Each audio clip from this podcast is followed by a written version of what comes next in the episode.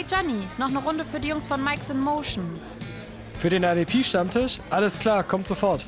Herzlich willkommen zur neuen Folge vom Mike's in Motion. Ähm, ich bin der Ralf und ich muss jetzt mal mit einer Sache aufräumen. Nachdem es jetzt auf Twitter auch schon die Runde gemacht hat, nein, ich wohne nicht im Problembezirk.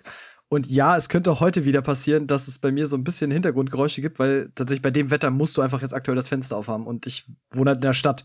Ein bisschen das Problem. Oder wäre es bei euch auch so warm? Es ist die Hölle aktuell. Also unterm Dach bei mir, ähm, du machst morgens mal so ein paar Stunden auf, lüftest nochmal durch, so gut es geht und dann alles runter, schottendicht machen und ähm, einfach keine Hitze mehr reinlassen, ja. Aber es, es staut sich trotzdem an.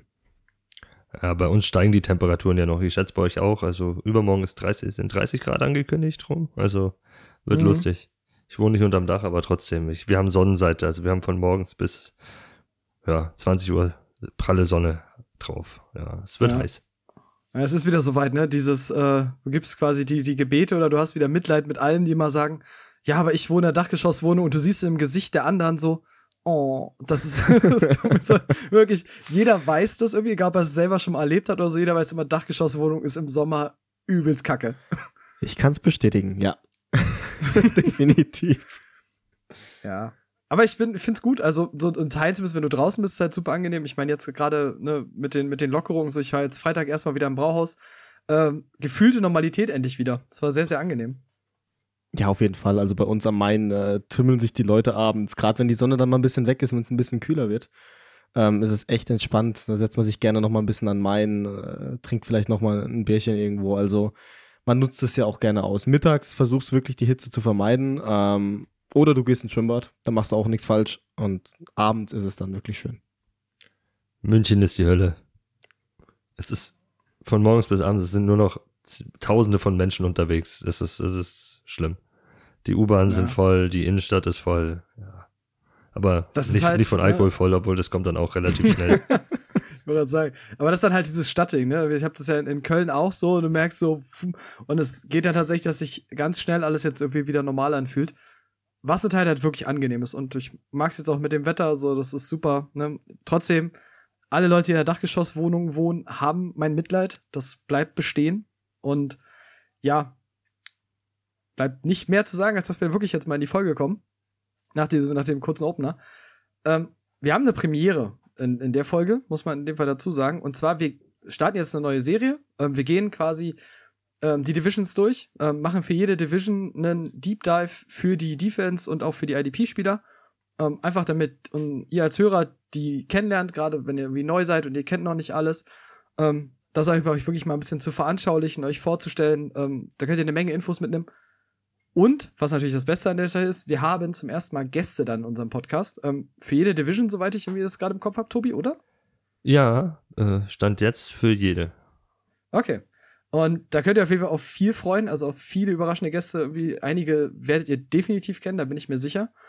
Und wir starten diese Woche mit der NFC South. Ähm, das wird jetzt ein bisschen separat dann gekapselt, weil wir haben die Falcons, also wir haben die Falcons vom Atlanta Falcons Germany Fanclub, bei dem wir uns auch nochmal bedanken möchten, weil das war ein super Interview und das hat super viel Spaß gemacht. Ähm, haben wir für den Falcons Teil, der, der wird so ein bisschen dediziert halt drin sein. Und ähm, nur falls ich das dann später im Cut so habe, dass ich das nicht so sauber hinbekomme, aber ich vermute mal, ich krieg das hin. Und ja, wie gesagt, ähm, wir gehen in die NFC South. Wir machen die Falcons später noch. Wir starten natürlich mit dem amtierenden Super Bowl-Sieger, auch weil da tatsächlich, glaube ich, am wenigsten zu reden ist, oder Tobi? Ich kann darüber stundenlang reden, wenn ihr wollt, aber ja, es ist äh, am klarsten. Gab ja nichts, ist nichts passiert, ne? Also alle elf Starter von der Defen auf der Defense-Seite sind zurück, Offense auch, aber für uns Defense interessant daher, was will man da groß erzählen? Die Spieler sind die gleichen wie letztes Jahr. Ihr habt ja, ja. ihr habt ja einfach alles gehalten. Egal welcher Spieler irgendwie äh, wo der Vertrag ausgelaufen ist oder so. Sie hat gesagt, komm, bleib da, wir, wir machen das Ding einfach nochmal. Brady ist noch da, wir wiederholen das Ding nochmal und, äh, und gut ist. Also ähm, die Defense ist immer noch so gefährlich wie letztes Jahr, definitiv. Ja, definitiv. Und wir können ja aber trotzdem mal ein bisschen reingehen. Ich meine, Buccaneers sind ja nun irgendwie jetzt ein bisschen bekannter, aber wahrscheinlich mehr auf der offensiven Seite des Balls aufgrund von Brady. Ähm, wir können ja trotzdem mal so, so ein paar Key-Player sprechen, unter anderem wahrscheinlich, dass die Buccaneers ja auch den IDP-Spieler des letzten Jahres gestellt haben. Ja, Devin White auf Linebacker in seinem zweiten Jahr komplett durchgestartet. Äh, Tackling Monster, Big Play Upside vom Feinsten. Also der, der jagt den Quarterback bis zum mehr. Hat auch neuneinhalb Sacks, glaube ich, am Ende gehabt. Also, oder neun. Neun Mann. Sehr, ja. sehr stark. Und ähm, ja, ich glaube, da, der wird halt noch besser. Der wird ja nicht schlechter, der Junge. Ich, ich weiß nicht, ob es sich in Zahlen widerspiegelt, weil er hatte auch ein Problem in Real, Real Football, das war so ein bisschen die Coverage. Und er droppt auch zu über 50 Prozent in Coverage. Das ist das System in Tampa. Das machen er und Levante David abwechselnd. Und dann kommt ein Safety nach vorne geschossen dafür, der in den Blitz eingebaut wird, wenn geblitzt wird. Und ja, in Coverage wird er besser. Vielleicht fallen auf Dauer irgendwann mal ein paar Sacks weg bei ihm. Aber vielleicht kommen Interceptions dazu, wer weiß. Also ich will gerade mal Flo kurz zitieren hier. Devin White und Levante David, das sind kongeniale Partner.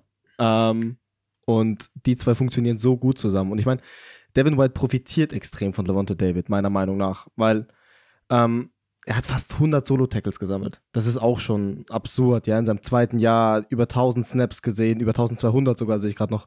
Und was er letztes Jahr gezeigt hat, das ist eine sehr, sehr hohe Messlatte. Ob er da nochmal so hinkommen wird und das Gleiche liefern wird, ich bezweifle es fast, aber ähm, die, die Messlatte, die bleibt trotzdem so hoch. Das sind dann vielleicht keine 140 Tackle mehr insgesamt, sondern wir reden vielleicht von, keine Ahnung, 130. Und dann bist du aber trotzdem zufrieden damit. Ja, gut, die beiden natürlich als zentraler Bestandteil in der Mitte. Ich glaube, ähm, und ich werde es unseren Hörern in Teilen ein bisschen äh, ersparen. Ich glaube, über Levante David brauchen wir, könnte Tobi jetzt eine ganze Biografie verfassen. Ähm, das machen wir nicht, weil der natürlich, glaube ich, Buccaneers Urgestein irgendwie wird hoffentlich oder wird auch als Buccaneers-Spieler retiren.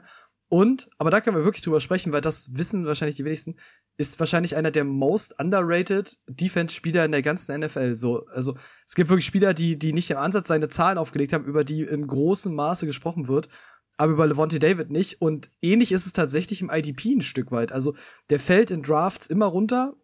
Jetzt im Dynasty ein bisschen wegen dem Alter. Aber selbst in, in Redraft, finde ich, rutscht Levante David immer in Sphären, wo ich immer denke, der ist einer der, also der ist für eine Redraft reden wir für mich über einen Top 7, Top 8 mindestens mal. Äh, Linebacker, so und trotzdem rutscht der immer runter. Ich weiß nicht warum. Er produziert seit Jahren über 180 Punkte. Also 180 ist diese Minimum-Baseline, die du bei ihm hast, seit in, innerhalb der letzten 6, 7, 8 Jahre schon bei ihm. Also das ist überragend, was der Junge abliefert.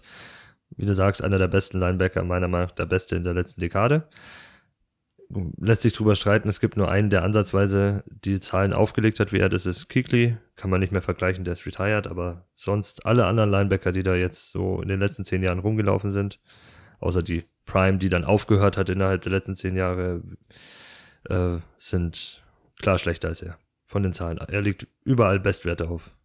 Das ist, das ist extrem bei ihm. Also, wie Tobi sagt, er hat, glaube ich, in seiner ganzen Karriere nie unter 180 Punkte gemacht in Fantasy. Der hat Jahr für Jahr für Jahr für Jahr gescored. Und trotzdem fällt er immer runter. Und ich glaube, was auch bei, bei ihm so ein bisschen das Problem ist, das kam mit der Devin White-Verpflichtung. Damals, als man ihn geholt hat. Und jetzt ist alles so, okay, wer ist Inside Linebacker, wer ist top bei Tampa? Oh, ich nehme Devin White. Devin White gibt mir das und das. So, und dadurch rutscht automatisch Lavonte David so ein bisschen ins, ins Vergessen, glaube ich. Das ist so wie damals mit der Chandler Jones, ähm, JJ Watt-Geschichte dass Chandler Johnson so ein bisschen ins Vergessen gerät jetzt, wo JJ Watt da ist bei den Cardinals. Und ich glaube, dasselbe passiert auch gerade so ein bisschen bei Levante David. Jeder hat nur noch Devin White im Kopf. Dazu kommt dann auch sein Alter, klar, Anfang 30. Und wenn du dann die beiden siehst, dann denkst du dir, okay, dann nehme ich Devin White. Und dann Ja, habe ich klar. längere Also, Zeit ne? meine Ruhe. Aber auch später denkst du dir dann auch, okay, ich nehme vielleicht einen jüngeren, weil Top-Linebacker von, von Tampa ist vielleicht schon weg. Und jeder vergisst Levante David. Ich sag mal, für, für Dynasty kann ich das in Teilen verstehen, weil in Dynasty ja dieser Jugendwahn immer viel, viel größer ist als noch in der Redraft. Aber, ähm, und ich glaube, Tobi wird es garantieren können. Zwei Jahre, zwei gute Jahre von Levante sind locker noch drin. Und ist das für eine Dynasty nice, zwei Jahre Top 7 Linebacker zu haben? Für mich auf jeden Fall. Also ich habe ja mal gesagt, also selbst in meinem Dynasty-Ranking ist, glaube ich, Levante David die 15 oder 16. Ähm, das ist sogar über Bobby, nee, knapp drunter unter Bobby Wagner, weil Bobby Wagner ein bisschen jünger ist. Ähm, so, und die beiden habe ich genau da zusammen und ich würde keinen der anderen drüber nehmen. So, egal wie jung die sind, einfach weil dieses Elite-Talent einfach so krass ist. Ähm, dann haben wir aber so ein bisschen, ein bisschen das Zentrum. Wir gehen mal nach vorne. So, und da haben wir da Temper ja wirklich in den letzten Jahren gut nachgelegt. Man hat ähm, JPP, der zwischenzeitlich schon abgeschrieben war, ähm, bekommen, hat Shaq Barrett. Ähm, Und halt Tobi sein absolut, Liebling, sein absolut Lieblingsspieler in der Mitte mit Vita Wehe, ne? Ja, Wehr ist ein Monster. Aber Fantasy-technisch natürlich äh, Relevanz, ja.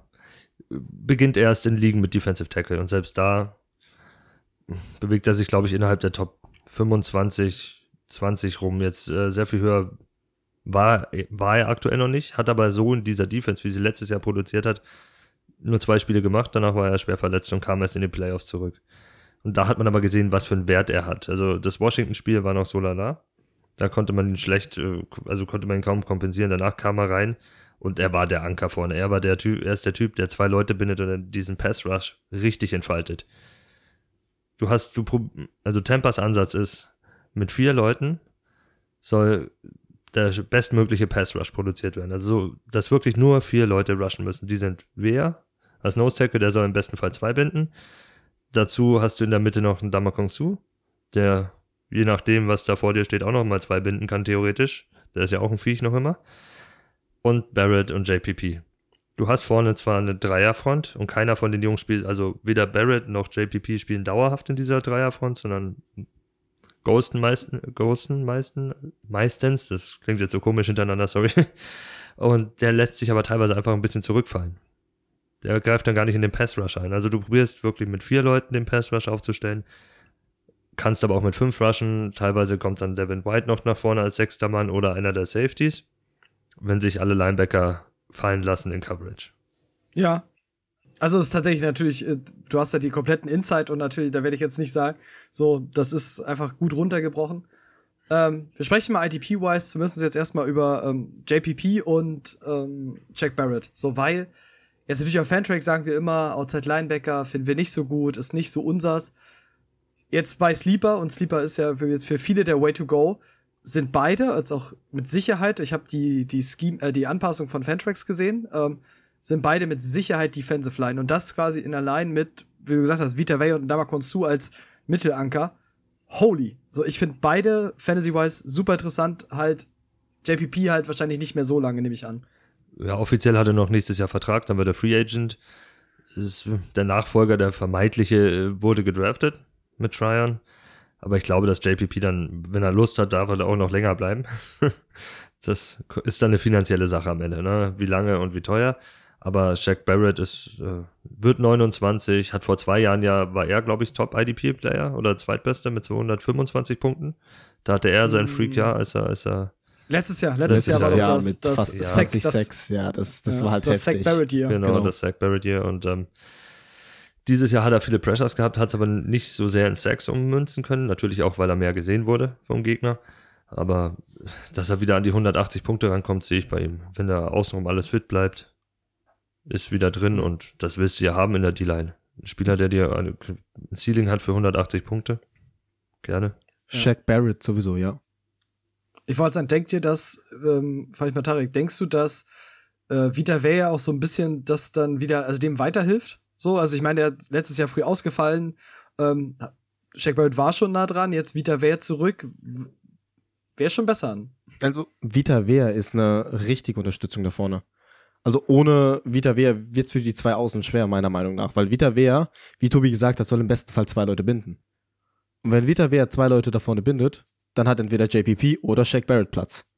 Einer von Mhm. beiden, ja. Und das ist das Optimalste, was eigentlich Tampa passieren kann. Wenn Vita Vea wieder so fit zurückkommt, wie am Anfang da war, was er uns schon gezeigt hat, was er kann, dann kann Shaq Barrett auch wieder mehr als, als 8 Sex liefern wie dieses Jahr. Dann sind, äh, reden wir wieder Double Digits, ja. Ähm, klar, das 19,5 Sex aus, aus 20, ähm, 2019, das war Monster, da, das da war klar, dass eine Degression kommt.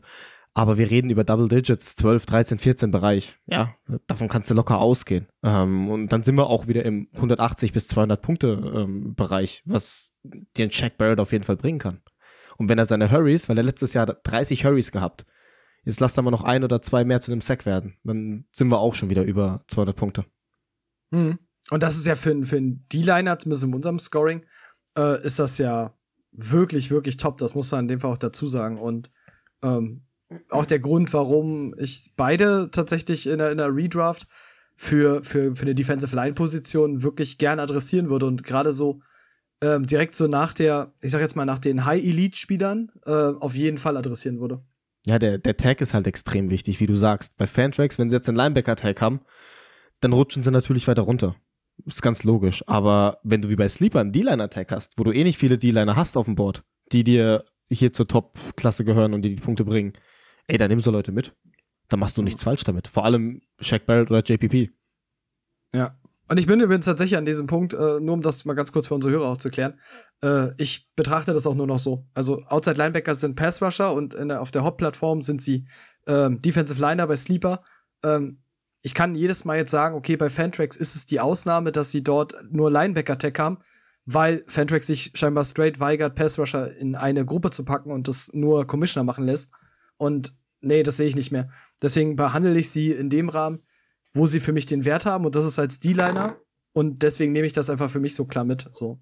Vielleicht hört dich Fantrax oder er hört uns alle und ändert das bald mal. Fantrax führt eine Edge-Position ein und Sleeper Individual Defense Positions, bitte. Ja, ja. Also ich glaube tatsächlich, aber ich glaube Titles eher an Sleeper. Ja. Ja. Ich glaube eher an Sleeper als an, an Fantrax, muss ich dann tatsächlich sagen, was das Improvement angeht. Und das ist halt so ein bisschen das Ding. Aber, ja, auf einem anderen Blatt, ich wollte es einfach nur mal gesagt haben, ich betrachte das einfach in dem Rahmen mehr. Sonst muss ich nämlich jedes Mal sagen, dass Outside Linebacker für mich nicht IDP-relevant sind, wenn, sie, wenn du sie halt nur auf Linebacker stellen kannst. Und das finde ich halt ein bisschen schwierig. So.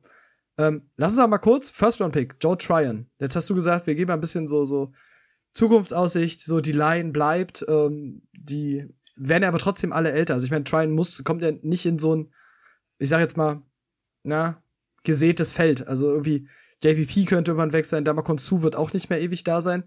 Ähm, so, Tryon ist schon immer noch nach wie vor ein bisschen risky als Pick, oder?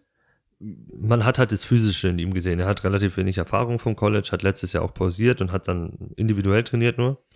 Und muss man schauen. Aber sie sind überzeugt von seinen Physicals, glauben, dass er so dieser Nachfolger speziell von JPP sein kann, der auch in die Line nach vorne rotiert wird, teilweise dann. Also auch in der Dreierfront. Das glauben sie, dass Tryon die auch liefern kann. Er wird dieses Jahr langsam angeführt. Bin ich mir ziemlich sicher.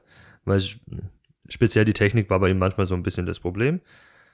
Das kann man lernen und das Spielverständnis, da sitzt er, kann von den Besten lernen mit Jack Barrett und JPP oder ja, ein, von zwei der Besten und äh, wird nach und nach eingesetzt werden, bestimmt, wird ein bisschen den Jungs Pause gönnen.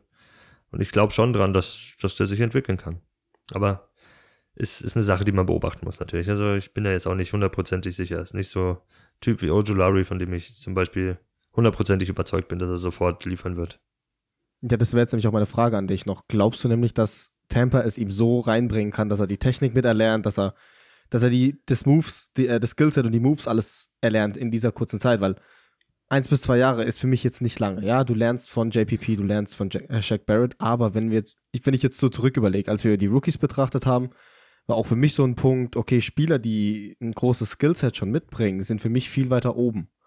Ja, und ein Joe Tryon war für mich zum Beispiel gar nicht auf meiner Liste, weil das Skillset, wie du sagst, jetzt nicht so stark vorhanden war. Klar, der Typ ist ein Biest. Ich weiß noch, du hast das Bild reingestellt nach dem Draft und du warst total gehypt und du hast diesen Typ gesehen und es war ein Koloss einfach. Du denkst dir so, Hilfe, wenn der auf dich zurennt, geh lieber in Deckung. Aber solange er nicht die Moves hat, wird er da vorne auch nicht durchkommen. Glaubst du, dass er da, dass er das da hinkriegen können? Also wir reden von äh, einem NFL-Jahr. Das ist relativ viel Zeit, wenn du nur trainierst, jeden Tag. Die trainieren jeden Tag, jeden Tag. Die haben ihre Individual Coaches noch. Äh, die haben die Möglichkeit, er hat die Möglichkeit, nach dem Training noch mit den Jungs Technik zu, zu trainieren. Ja, also ich glaube schon, dass er, dass wir da im Laufe des Jahres eine Steigerung sehen werden. Und das Gute ist, er muss nicht Day One funktionieren. Mhm. Ich glaube, dass man das halt auch, dass es wirklich gut ist, dass du es in der Rotation sehen kannst. Ich meine, in Dynasties wird er wahrscheinlich in großen Ligen schon genommen sein. Also gerade du bist ein First-Round-Pick, ne? da wirst du weg sein. Aber das ist halt so, so ein Typ, je nachdem, wie, sich, wie sich die Saison entwickelt, und ich hoffe es immer nicht für Tampa, aber je nachdem, wie auch zum Beispiel Verletzungen passieren können, ähm, wenn sie ihn reinspült, so könntest du ein Waiver-Wire-Target sein bei schneller Entwicklung. Muss man halt sehen. Ähm, Finde ich aber, und ich gebe das mal in dem Fall, muss ich das leider dazu sagen, und ich muss da ein bisschen die, die virtuelle Kappe ziehen. Ähm, man muss Tampa aber auch leider einfach zugestehen, ihre Draft-Picks funktionieren über die letzten Jahre. Also wenn du dir anguckst, ähm, wir haben über Devin White schon gesprochen, irgendwie von vor zwei Jahren, irgendwie, wir sprechen halt über Antoine Winfield aus dem letzten Jahr, über den kommen wir gleich noch bei den Safeties nämlich.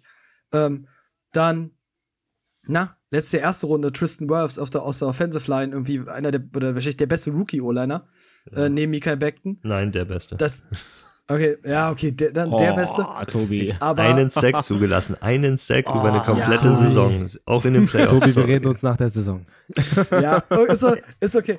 Aber ich will, ich will nur das wirklich mal so, so kurz runterfassen, ist dieses, Tampa hat eine extreme Weitsicht und führt extrem gute Draft-Picks durch. Und ähm, wer das zum Beispiel jetzt in Dings mal hat, wir hatten das zum Beispiel bei den Colts, wo die Colts Leonard gedraftet haben, hat im Jahr danach jeder auf einmal den, den nächsten Colts-Linebacker irgendwie gepickt, weil sie sagten, oh Gott, das wird der nächste Leonard.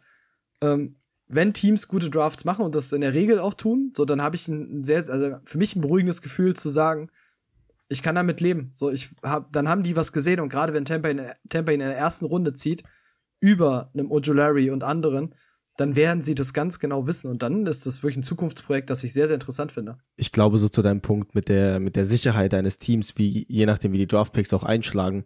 Ähm, ich glaube, so das Gegenbeispiel sind die Raiders immer noch. Weil man immer noch so, die Raiders picken Leute und du fragst dich einfach nur, okay, was nehmen sie da? Und dann bist du da auch schon wieder ein bisschen misstrauisch, weil die Hälfte von den Spielern, die sie picken, nicht einschlagen.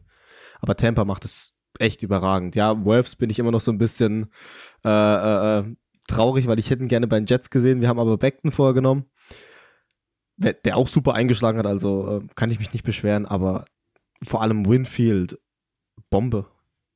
Mhm. Einfach nur. Ja. Ja. Oh, Tobi, dieses anerkennende Nicken da, dieses, ah, Tobi, ja, meine Franchise, ich bin, meine Franchise. Ich bin das nicht gewohnt, über die letzten Jahre hat keiner so über Tampa geredet. Ich, ich genieße das und sauge es kurz mal auf. Ich wollte es gerade sagen, nimm es okay. mit, solange es noch so ist. Ja, bald ist vielleicht ja, eine andere Farbe da oben. Der Madden-Fluch kommt dann am Ende, ja, ja. Man hat ja, gab ja schon den ersten Teaser mit den zwei Goats, die raus sind, ne? Ich habe, ich habe die, das Beste gesehen, irgendwie bezüglich, äh, wann Tom Brady aufhört. Nachdem jetzt diese, ähm, diese, dieses Video kam von dem Neffen von Eli und von Peyton Manning, ähm, hier von Archie, Archie Manning Archie Jr. ist ein Monster. So, ja, ja, als das kam und dann hast du dieses Meme, irgendwie Tom Brady ist 50, es ist Super Bowl 2035 oder so. Ähm, Archie Manning spielt gegen Tom Brady. Archie Manning besiegt wie seine Onkel äh, Tom Brady und Tom Brady retired. So, weil er gibt einfach auf, er kann die Mannings nicht schlagen. Ja, Ob wir das noch erleben? nee, ja. Ich glaube nicht. Aber es war, ich fand es ein super Meme und ich fand es halt, ich meine, abgesehen davon, jeder, also jeder auch an unseren Hörer, wenn ihr dieses Video noch irgendwie findet, so guckt euch das an. So, ich habe das ist absurd. So, der Typ ist ein Prototyp Quarterback. Ja. Ich meine, klar, bei der Familie, aber äh, so äh, absurd, was Accuracy und einfach Arm angeht, irgendwie in dem Alter, so absurd. Und das krasseste ist ja auch, dass er sich für Texas entschieden hat. Jetzt mal kurz Nächste plaudern, warum er das gemacht hat. Er hat halt wirklich ausgelotet, welcher Scheme ist das Beste für mich, welcher Quarterback-Coach kann mir am meisten geben und, und so weiter der hat nicht geschaut wie hier, wo ich bin nicht der größte Star. Wer hat diese beste Reputation? Weil dann hätte er nach Oklahoma gehen müssen, äh, nach Clemson mhm. oder Alabama. Sondern er hat sich wirklich den besten Spot für sich ausgesucht, um seine Entwicklung voranzutreiben. Und das spricht einfach ja, für den Typen. Ja. Ne? Also das ist nochmal Next Level. Ja. Zur, Not hat er, zur Not hat er einfach noch zwei Nachhilfelehrer, die ja recht solide sind, würde ich mal sagen. Der Opa, sein sagen, Opa also. hat auch NFL gespielt für die Saints Jahrzehnte. Also bitte. Der heißt übrigens auch, auch Archie, genau. Hm, ja. Ähm, lass uns aber gut, jetzt haben wir wieder die Anekdoten gehabt, war ist natürlich sehr, sehr cool. Ähm, lass uns in den Safety, lass uns mal über die beiden Safeties reden. Antoine Winfield, ähm, letztes Jahr für uns sogar in der Rookie of the Year-Diskussion. Gab halt so dominantere Namen, muss man auch sagen, aber Winfield mit extrem starker Steigerung auch in der Saison. Also es war am Anfang wirklich, fand ich persönlich noch ein bisschen wackelig. Ähm, was immer besser wurde, was dann darin gegipfelt ist, dass er dann irgendwie sogar seine, seine Moves dann gegenüber Tyreek Hill machen konnte, dann im, im Super Bowl. So, ne, wo er ihm dann nochmal zurückgegeben hat. Äh, macht eine super Entwicklung und Winfield ist wahrscheinlich eins der, der besten Dynasty-Targets, das du haben kannst. Super jung, äh, richtig gute Franchise. Und ich glaube, da, da wird es jetzt keine zwei Meinungen geben, dass wir Winfield, also ich glaube, ich habe ihn locker in meinen Top 20 Safety, ich müsste eben nachgucken, aber ähm, mega Entwicklung. Und ich glaube, das wird auch noch weitergehen. Er ist der Prototyp Todd Bowles Safety, ne? Das, was Honey Badger Mathieu auch war bei, bei Arizona, das ist jetzt Winfield. Der wird, ist all over the field, er, er hat das Spielverständnis, er hat die Ballskills, er ist schnell, er ist ein physischer Tackler. Also eigentlich das komplette Paket, ein bisschen Größe fehlt ihm vielleicht. Aber daran kann man nichts mehr ändern. Wachsen würde er jetzt nicht mehr. Aber ja, das ist, das ist so das, was du von ihm kriegst und er wird halt immer besser, vom Spielverständnis speziell. Das Physische bleibt, verbessert sich ja meistens in der NFL auch, aber das Spielverständnis wächst. Deswegen glaube ich, dass da noch ein bisschen mehr Big Play Upside ist. Also Interceptions werden da schon noch ein paar folgen. Ja, gehe ich auch davon aus. Also Interceptions werden folgen. Er hat eine jetzt gehabt letztes Jahr. Ähm, da wird noch was kommen. Sechs Pass Deflections sehe ich gerade. Ähm, er hatte drei Sacks, was ich auch beeindruckend finde. Ähm, der Typ hat ist brutal eingeschlagen einfach in dieser Defense. Extrem gut. Ich hätte es nicht gedacht, wenn ich ehrlich bin. Überhaupt nicht. Er hat mich komplett überzeugt. Ähm, fast 100 Tackles, also da kannst du noch viel mehr von ihm erwarten, meiner Meinung nach. Lass den Mann auch wirklich, wie Tobi sagt, zwei, drei Interceptions mehr fangen, zwei, drei Big Plays mehr kreieren. Ah, da gehen die Punkte nochmal nach oben. Ja, ich glaube aber tatsächlich auch, das ist das, was Tarek sagt, ist richtig. Ich glaube, die Tackles werden ungefähr in dem Level bleiben. Also wenn er, wenn er diese Honey Badger Rolle hat, ähm, die Big Plays haben definitiv viel Potenzial nach oben. Also ich glaube, das ist eher, wo wir was davon reden. Da könnten halt mehr kommen. Ähm, Todd Bowles Defense ist ja nur bekannt, dass da auch jeder mal Sex sammeln darf. So, aber auch Interceptions werden da mehr werden. Ähm, deswegen finde ich, so Winfield ist so das, ist für mich Roundup, der ist jung, der ist talentiert, das wird immer besser. So, den hast du in deinem Dynasty-Team und denkst dir, Safety habe ich, so läuft. Ähm, sprechen wir über den Gegenpart. Also sprechen wir mal, in dem Fall müssen wir über John Whitehead sprechen. Und war letztes Jahr verletzt, ist eigentlich der, der Counterpart auf Strong Safety, Tobi? Müssen wir kurz korrigieren das ist eine wechselnde Sache. Äh, je nachdem, okay. wo du schaust, äh, steht da einer auf Strong, der andere auf, auf Free, aber es wechselt immer. Mhm. Okay. Und der hatte jetzt verletzt, kommt jetzt zurück und ähm, Tobi war ja bei der bei Low-Folge nicht dabei, hatte aber John Whitehead tatsächlich als übelsten bei Low. Und ich finde, dann sollten wir tatsächlich mal drüber reden, was du dir gerade von, von John Whitehead versprichst, jetzt gerade in der Saison, wenn er mal fit bleibt, hoffentlich. Ja, also die Tackle-Baseline ist vorhanden. Da ist er nicht weit weg von, von Winfield. Ich glaube, um die 70 rum hat er die ganze Zeit produziert. Äh, er wird in der gleichen Defense eingesetzt. Die wechseln sich ab, um nicht ausrechenbar zu sein, die Safeties. Also es kommt vor, dass Whitehead in Pass Rush eingebunden ist und, sich, und Winfield droppt und umgekehrt. Das ist es halt. Also der liefert dir der eine wie der andere halt diese Möglichkeit dieser Big Plays und ich glaube, dass Whitehead das auch liefern kann. Das hat er gezeigt in, in den Playoffs, war sehr wichtig. Da gab es ja auch den Forced Fumble, Forced Fumble gegen Green Bay zum Beispiel. Ist ein starker Typ. Ist auch jetzt in seinem Contract hier. Vertrag läuft aus. Also ich glaube, dass das. Du kannst die Zahlen wie von Winfield von ihm erwarten. Vielleicht hat er ein bisschen weniger Intercep Interception Upside und eine, ja, 10 Tackle weniger, also niedrigere Baseline. Aber so was Winfield letztes Jahr an Zahlen gemacht hat, so um die 140 Punkte, glaube ich, dass er nächstes Jahr auch erreichen kann, Whitehead. Die wird er dir mit Sicherheit wieder liefern. Also bin voll und ganz bei dir mit Interceptions. Ähm, wird er jetzt nicht so, so rausstechen wie ein, ein Winfield. Winfield wird er zulegen. Er wird, denke ich, so bei seinen 1 bis 2 pro Saison bleiben. Die Tackle-Baseline könnte meiner Meinung nach sogar ein bisschen steigen. Also korrigiere mich gern, Tobi, ähm, aber ich glaube, er könnte sogar noch eine Schippe drauflegen. Vor allem, wenn er erstens fit bleibt und zweitens Winfield und er wieder, in, wie du sagst, in diese Rotation reinkommen wenn man nicht weiß, wer jetzt Strong Safety oder Free Safety spielt, weil beide können beides. Das ist sehr interessant bei denen zu sehen. Und dann kannst du zum einen die gegnerische Offense so verwirren und dann kannst du natürlich auch noch mehr Tackles sammeln als in, diesem, in dieser 70er Range. Also da können meiner Meinung nach locker noch mal 10 Stück draufkommen. Mhm. Ja, klar. Ich, ich bin da sogar der, also in dem Fall bin ich so, muss ich der Meinung sagen, ähm, ich glaube sogar, dass er mehr Tackles sammeln kann als Winfield, weil ich tatsächlich bei Winfield das ich sehe bei Winfield eher dieses Honey Badger Big Play Upside und dann bist, ist so einer, dass ich den gerne mal eher mit in, in Zonen gebe, wo er dieses Play machen kann. Und dann sage ich, stell seinen Counterpart näher an die Box. Ähm, und näher an der Box bedeutet in der Regel meistens immer mehr Tackles. Ähm, das könnte für Whitehead wirklich profitabel sein. Ähm, dafür bringt, also er bringt dir die vielleicht eine bessere Baseline. Winfield wird dir immer das höhere Big Play Ups Potenzial bringen, denke ich. Ich würde mich freuen. Ja. Ich, ich, jetzt muss ich mal, ich mag ja keine Cornerbacks so, im IDP sowieso nicht und äh, wir sprechen aber trotz, oder hast du, ich frage mal Tobi, hast du Cornerbacks, die du von Tampa in eine IDP-Liga draften würdest? Äh, Tarek hat wohl einen, ich äh, bin da auch so ein bisschen zwiegespalten, muss ich gestehen. Wir, wir rotieren relativ viel. Es gibt halt eine klare Eins, das ist Carlton Davis, aber ja, muss man schauen. Der Junge hat Big Play Upside, ist ein solider Tackler, aber er hat sich halt auch langsam dahin entwickelt, dass er immer weniger angeworfen wird und eigentlich die andere Seite attackiert wird. Deswegen bin ich mir da nicht so sicher. Aber Tarek, du hast wohl was. Mhm, Ich, ich habe so einen. Ich habe so einen, wenn du vor allem halt mit Cornerbacks spielst in deiner Liga, dann suchst du ja auch gerne den Slot Corner. Ja, da willst du ja nicht einen Outside Corner, der hier den besten Wide Receiver deckt, weil der wird eh nicht angeworfen. Ähm, und da kommt so ein Sean Murphy Bunting für mich genau richtig rein, ja. Der Typ, der hat letztes Jahr nur mal zur Info 550 Snaps auf Slot gesehen und 433 Snaps auf Wide Corner. Also der wird auch schön rotiert bei, bei Tampa. Finde ich auch klasse, war auch 130 Snaps in der Box sogar gestanden. So. Er hat in seinem ersten Jahr, in seinem Rookie-Jahr 101 Punkte gemacht, in seinem zweiten Jahr kommt er mit 120 um die Ecke und hat dir letztes Jahr 70 Tackles produziert.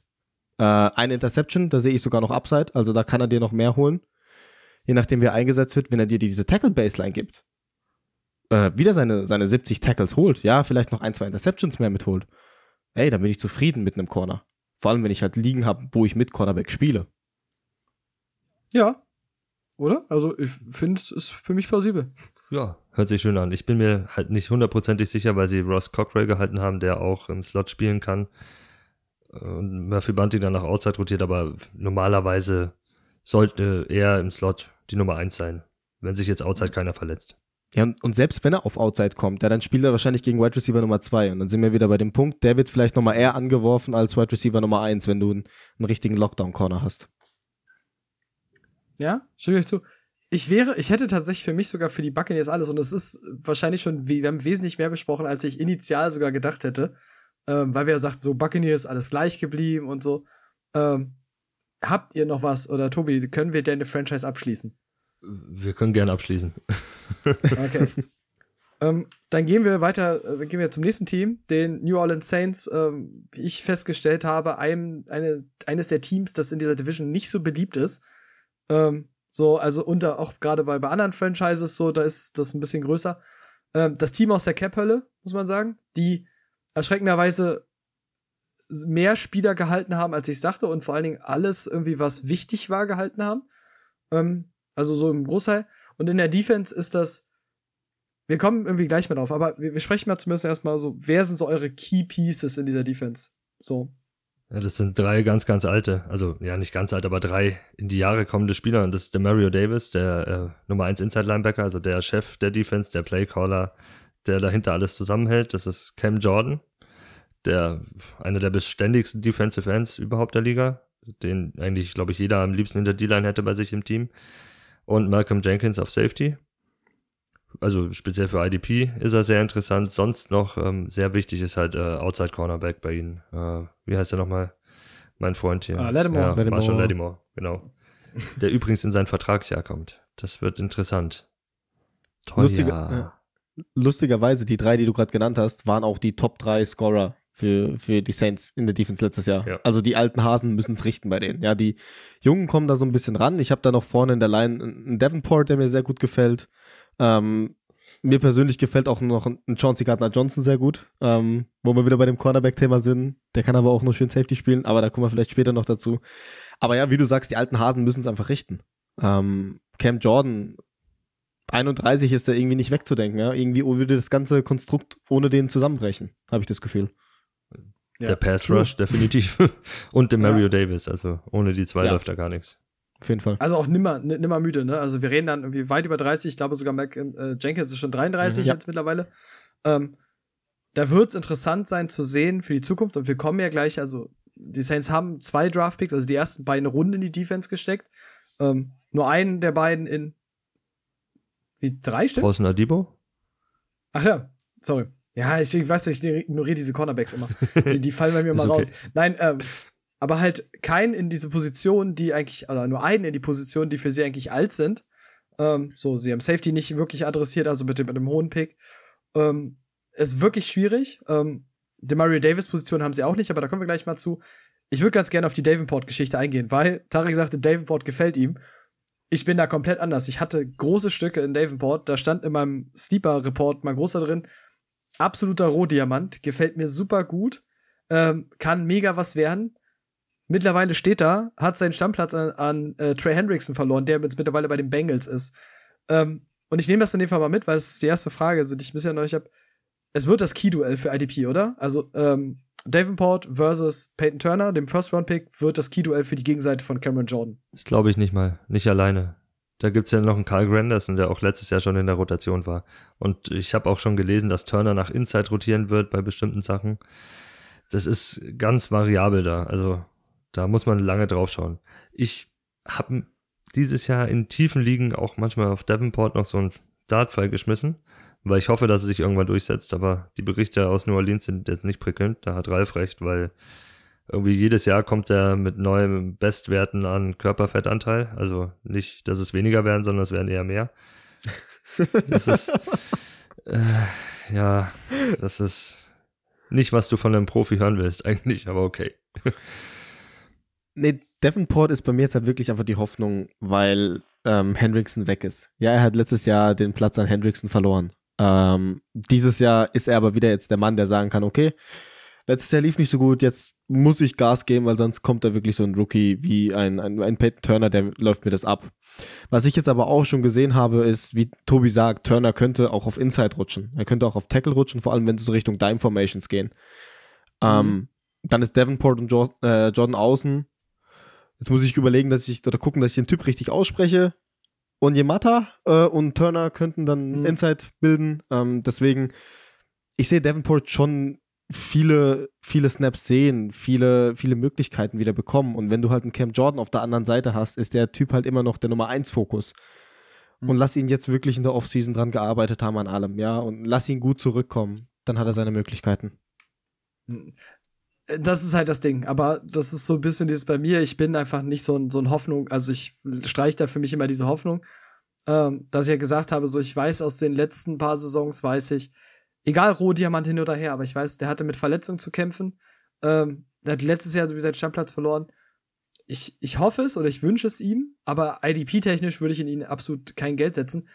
Dass Tobi aber gesagt hat, dass die Leute, dass Granderson da so in diese, ähm, in diese Rota rutscht, ist mir nämlich tatsächlich durchgegangen und ich habe diesen Namen in den letzten Tagen auch in Teams häufiger gelesen und habe mich immer gefragt, why, weil mir das durchgegangen ist. Ähm, das erklärt das aber, warum der auch häufiger mal genommen wurde. Same, same, definitiv. Ja, es ist, stand jetzt noch ein offenes Rennen. Natürlich hatten, haben die zwei First-Round-Picks die Nase vorne. Also Davenport, der sogar zwei First-Round-Picks im Endeffekt wert war, und Turner. Was ein, was ein, was ein Trash, äh, was ein Trash-Trade. Ich erinnere mich, es war der Packers Saints-Trade, ne? Ja, ja. ja absurd. Ähm, wo jeder noch dachte, irgendwie, ja, gut, die Saints werden jetzt einen Quarterback nehmen und dann gehen sie dahin und ja, wir picken Marcus Davenport und alle so, why? So, ah, gut. Ähm, anderes Thema ist zumindest die Line ziemlich klar. Wie gesagt, Cameron Jordan wird wieder Fixpunkt sein. Das andere ist ein offenes Rennen. Ich finde auch, das kann man trainingslager-wise beobachten, ähm, weil halt der Gegenpart zu Cameron Jordan schon IDP-Relevanz hat. Also zumindest ähm, für, gerade für gewisse Matchups könnte das interessant werden. Ähm, wir gehen mal eine Stufe weiter hinten, weil das ist tatsächlich genauso ein Problem, was die Saints irgendwie. Also Linebacker ist tatsächlich noch schlimmer, weil Cameron Jordan so ein bisschen der Fixpunkt war. Demario Davis ist das auf Linebacker ähm, auf der Weak Side. Ähm, jetzt haben zumindest die Saints bekannt gegeben, was sie mit Zach bauen. Wir hatten tatsächlich auch bei Buy Low vorher lange überlegt, ob wir Zach bauen mit reinnehmen. Ähm, dann haben die Saints nicht so ganz klar gesagt, was seine Rolle sein sollte. Ähm, jetzt haben sie sich klar geäußert, dass er der Nachfolger für Demario Davis wird und haben ja in der zweiten Runde ähm, Pete Werner für die Mitte gedraftet. Und ähm, ich mag, also ich bin immer noch nach wie vor kein Fan persönlich von Pete Werner, weil ich da keine Upside sehe und ich mag Upside. Aber der wird halt spielen. So, und mit dem, dass Zach Bowen raus ist, ist für mich die letzte Konsequenz, dass Pete Werner am ersten Spieltag die Mittellinebacker geben wird. Ja, das ist, das ist der Plan. Und ähm, sie spielen ja auch sowieso meistens nur mit zwei Linebackern. Ich glaube, zu, zu 40, äh, nur 40 Prozent stehen drei auf dem Platz, sonst bei 60 Prozent sind es einfach, ist der, ist der Nickel oder ist es Dime Formation, also ein zweiter Safety oder ein Nickel Cornerback. Daher, mehr brauchen sie nicht. Und die zwei Plätze sind reserviert. Ja, Sehe ich auch so. Und da wird Werner halt reinrutschen. Ich bin jetzt auch kein großer Fan von ihm. Der war auch in meinem Ranking jetzt sehr weit hinten. Ähm, aber er spielt halt, ja. Das ist der einfache Punkt. Und was willst du mehr in Fantasy als ein Spieler, der auf dem Platz steht, der dir Punkte generieren kann? Besser als jemand, der auf der Bank sitzt. Ob, wo, ob, auch wenn es jetzt ein Spieler ist, den du magst. Ja, aber er wird neben Davis stehen, er wird neben einem Top-Inside-Linebacker stehen, von ihm lernen können. Und wer weiß, wo es vielleicht sogar noch mit Werner hingeht am Ende. Mhm ich bin ja auch nur bei Werner dieses tatsächlich, ich mochte, fand sein Tape gar nicht so, schl so schlecht, weil er wirklich eine gute Spielintelligenz hat. Das Problem, was mich bei Werner damals so ja genervt hat, war, das, was du auf Tape gesehen hast, hat nicht zu den Zahlen gepasst, die er dann am Pro Days abgeliefert hat. Und dann äh, schellen bei mir tatsächlich die Alarmglocken, weil irgendeins von beiden kann nicht wahr sein. Und ich sehe halt das Tape eher, als ich die Zahlen sehe. Ähm, und deswegen, Ja, ja. aber wie gesagt, er startet, die Konkurrenz ist nicht da. Zach Bowen ist, glaube ich, noch lange nicht da, wo sich die Saints ihn eigentlich erwartet haben. Hat auch ein bisschen mit Verletzungen zu kämpfen gehabt. Aber ja, so man wird man halt sehen müssen. Kannst du, kannst du dir vorstellen, dass er vielleicht so Richtung Cole Holcomb geht in seiner ersten Season? Von den, von den Stats her? Also so Richtung 90 Tackles, vielleicht 100, 110 Punkte insgesamt overall? Runner oder Zach Bowen? Äh, Burner. Werner halte ich für wahrscheinlich. Ich glaube tatsächlich immer noch, dass Demario Davis so dominant ist, ähm, dass, sag ich mal, 100 Tackles in der ersten, was ja fein wäre. Also für einen Rookie 100 Tackles, so, das kaufe ich sofort. Ähm, ich würde tatsächlich sagen, ein bisschen weniger, also würde so als 70, 80 ist so mein, mein Take. Einfach, Demario Davis ist der zentrale Punkt, so der, ähm, man wird sehen müssen, wie sie schnell sich das aufsplittet. Aber du hast halt noch einen Malcolm Jenkins, der wird auch nicht mehr 100 Meter weit laufen, sondern irgendwie der wird nach einer Box bleiben mit 33. Die werden auch Tackles sammeln. Und Demario Davis ist halt sehr, sehr dominant in dieser Defense. Das Schöne ist bei Davis, dadurch, dass jetzt ein klarer Mittellinebacker da ist, wird er, Breeks halt, wird, wird er mehr Release haben im Pass Rush. Also hast du da wieder die Chance, dass er ein bisschen mehr da sammelt. Also dass da jetzt diese, diese Big Play Upside für die Sacks da ist. Und Interception kann er auch mal zwischendurch eine fangen. Das hat er schon bewiesen. Mhm. Wie gesagt, ich, ich mag's. Ich bin ein bisschen auf diese Zack Bauen-Entwicklung gespannt. Da würde ich jetzt aktuell noch nichts investieren. So, das würde ich mir nur angucken. Ähm, jetzt auch für die Hörer. Und ja. Dann haben wir das. Ich finde tatsächlich, dahinter wird's echt düster. Ähm, mein Cornerback, klar, du hast einen absoluten Shutdown-Corner mit Marshawn Lattimore. Ähm, kann man nicht anders sagen. Ist halt leider für IDP immer so ein bisschen fragwürdig. Ähm, Chauncey Gardner-Johnson als Slot-Corner ist wirklich noch interessant. Und das muss ich ehrlich sagen, bleibt aber auch so ein Stück weit hinter den Erwartungen, die ich mal an ihn hatte, muss ich leider sagen. Ja, leider. Also man hat mehr von ihm erwartet, aber es ist eine enge Rotation da. Also dadurch, dass er im Slot spielt und die aber auch teilweise mit drei Safeties auflaufen, was sie halt haben im Kader, ist er dann oftmals außen vor. Und kriegt halt weniger Opportunities. Opportunity kills, wie wir wissen. Ja, aber Mhm. ich meine, er kann ja theoretisch auch Safety. Das ist, was wir schon bei ihm gesehen haben. Er kann Safety spielen. Ich meine, er muss in die Rolle vielleicht noch ein bisschen reinkommen. Aber warum er mir so gefällt, ist einfach, okay, Malcolm Jenkins ist alt, wie gesagt. Lass ihn mal sich eine Verletzung holen. Ja, und dann könnte er vielleicht auch damit reinrutschen. Und dann komme ich noch zu einem anderen Punkt, was ich auch gelesen habe. Klar, wir haben jetzt gesagt, Pete Werner wird auf jeden Fall Linebacker mit drin sein. Aber was ich auch gesehen habe, Pete Werner kann auch Slot-Cornerback spielen. Hat er auch im College gespielt. Finde ich nicht so gut bei ihm. Ich sehe ihn auch mehr auf der Linebacker-Position. Aber ich meine, nur sollte sich einer in diesem Konstrukt verletzen, könnte da eine Rotation entstehen, dass ein Chauncey Gardner-Johnson vielleicht noch mehr Snaps sehen wird. Äh, Seine, seine Steps zweifle ich gar nicht an, aber ich glaube, diese, dieses, diese, diese vakante oder die Position, die du für IDP ja haben willst, nämlich diese Safety-Position, ich meine, die ist von Jenkins gelockt und wahrscheinlich nicht mehr lange. Ich meine, wir reden von 33. Ich meine, wie lange kann Jenkins bitte noch spielen? Ähm, ne? Ich, nicht, dass ich es ihm wünsche, aber von mir aus darf er auch bis 40 spielen, aber ich bezweifle es in der Regel, dass das passieren wird. Die einzige Chance, die ich für Chauncey Gardner-Johnson sehe, ist dadurch, dass die Saints in der Hinsicht nichts gemacht haben. Also wirklich auch nicht wirklich aktiv geworden sind. Ähm, und sie müssen ja einen Plan haben, wie sie diese Position irgendwann mal setzen wollen. Also sie, sie können ja nicht da blind reingehen. Und das ist halt, dass er dann vielleicht irgendwann die Transition macht, ähm, dass das für ihn gut sein könnte. Aber das ist halt, aktuell ist das für mich viel Kaffeesatzleserei und davon bin ich kein Fan. Es ist, es ist alles sehr schwierig bei den Jungs. Also speziell, weil nächstes Jahr auch wieder das Cap-Problem ist jetzt schon vorhanden, das ist nächstes Jahr genauso vorhanden. Ne? Also wie dieses Jahr, sie haben, ich glaube, stand jetzt 1,9 Millionen frei. Die halbe Secondary wird nächstes Jahr Free Agent mit Marcus Williams, PJ Williams und Marshall Lattimore. Also, ja. Er hat dann zumindest gute Chancen, Starter zu werden, wo auch immer, ist halt dann die Frage. Ja, die Saints haben echt Geldprobleme. Dieses Team ist jetzt komplett im Umbruch. das ist so die Saints dominant, Dominanz in Anführungszeichen.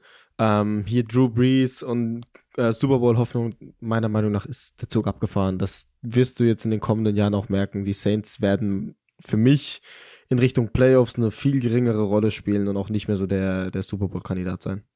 Das Ich, ich, ich, nee, ge- ich gebe das nicht, aber das liegt daran, ich habe wirklich, und das wird mir von mehreren Leuten, wurde mir das jetzt gesagt, ähm, auch irgendwie von, von Panthers-Fans, die sagten, ja, die Saints, die sind durch, die haben keine Kohle mehr.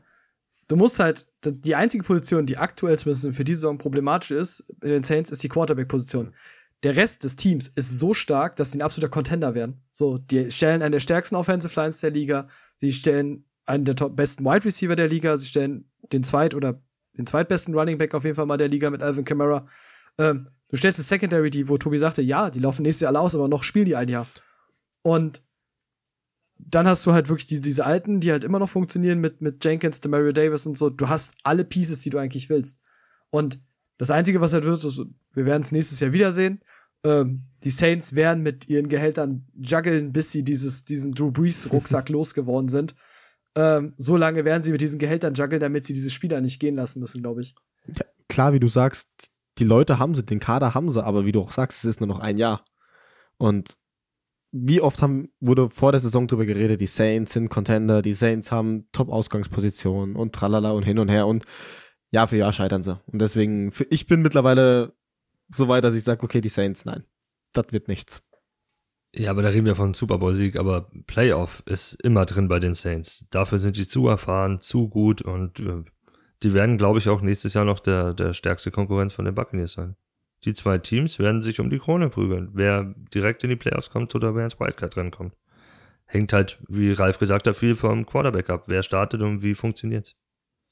Hm. Und ich glaube aber, dass halt, und das haben, wird mal klingen, mein Team, also die Niners haben es bewiesen, ein extrem gutes Team, äh, funktioniert auch mit einem mit einem Managing Quarterback, Gut, du kannst jetzt sagen, James Winston wäre kein, ist keiner. James Winston ist und, definitiv kein Game Manager. Ja, aber, aber so, sag mal, mit, mit, mit, dieses Team hat halt mit Taysom Hill gewonnen, dieses Team hat mit Teddy Bridgewater gewonnen und das sind die gleichen Leute, die daneben mhm. stehen.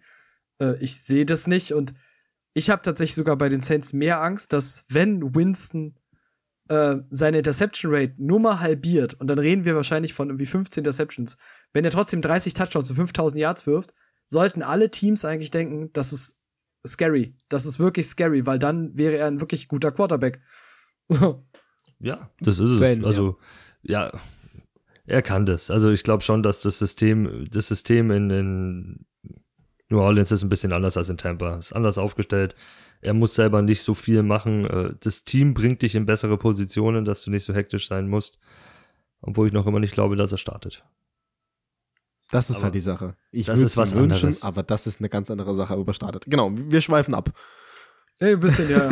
ähm, ich glaube, dann, dann haben wir die, die Saints in dem Fall sogar durch. Also schon, für mich sind tatsächlich erst gesagt, es ist wenig, also es ist viel Altes da. Das heißt, glaube ich, die Saints werden für uns in den nächsten Jahren eher noch interessanter, wenn sie dann neues, neues Talent nachlegen, ähm, weil die Positionen vakant werden.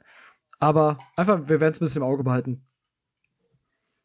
Dann kommen wir zu den Atlanta Falcons und wir haben eine Premiere in unserem Podcast. Wir haben nämlich zum allerersten Mal einen Gast, den Dominik von den Atlanta Falcons Germany. Hi Dominik. Ja, moin. Vielen Dank für die Einladung. So, ne, da Atlanta natürlich gerade so in der Defense kommendes Jahr sehr, sehr spannend werden könnte, ähm, bist natürlich sehr prädestiniert jetzt hier zu sein. Und du darfst dich aber erstmal vorstellen, wer bist du und wer seid ihr grundsätzlich? Ja, wir sind die Atlanta Falcons Germany. Wir sind äh, ein großer Fanclub in Deutschland, der größte mit den meisten Followern auch. Ähm, existiert schon ziemlich lange. Wir haben jetzt uns Ende 2020 nochmal so einen kleinen Rebuild, ähnlich wie die Falcons es 2021 äh, machen, äh, begeben. Und seit Januar sind wir auch ganz rege dabei mit unserem eigenen Podcast, den ihr auf YouTube, Spotify oder Apple Podcast findet. Auf den gängigen Seiten, sage ich mal. Ähm, ich bin der Dominik ich bin äh, der mit den etwas markanten Sprüchen meistens im Podcast. Äh, schlag mal dazwischen.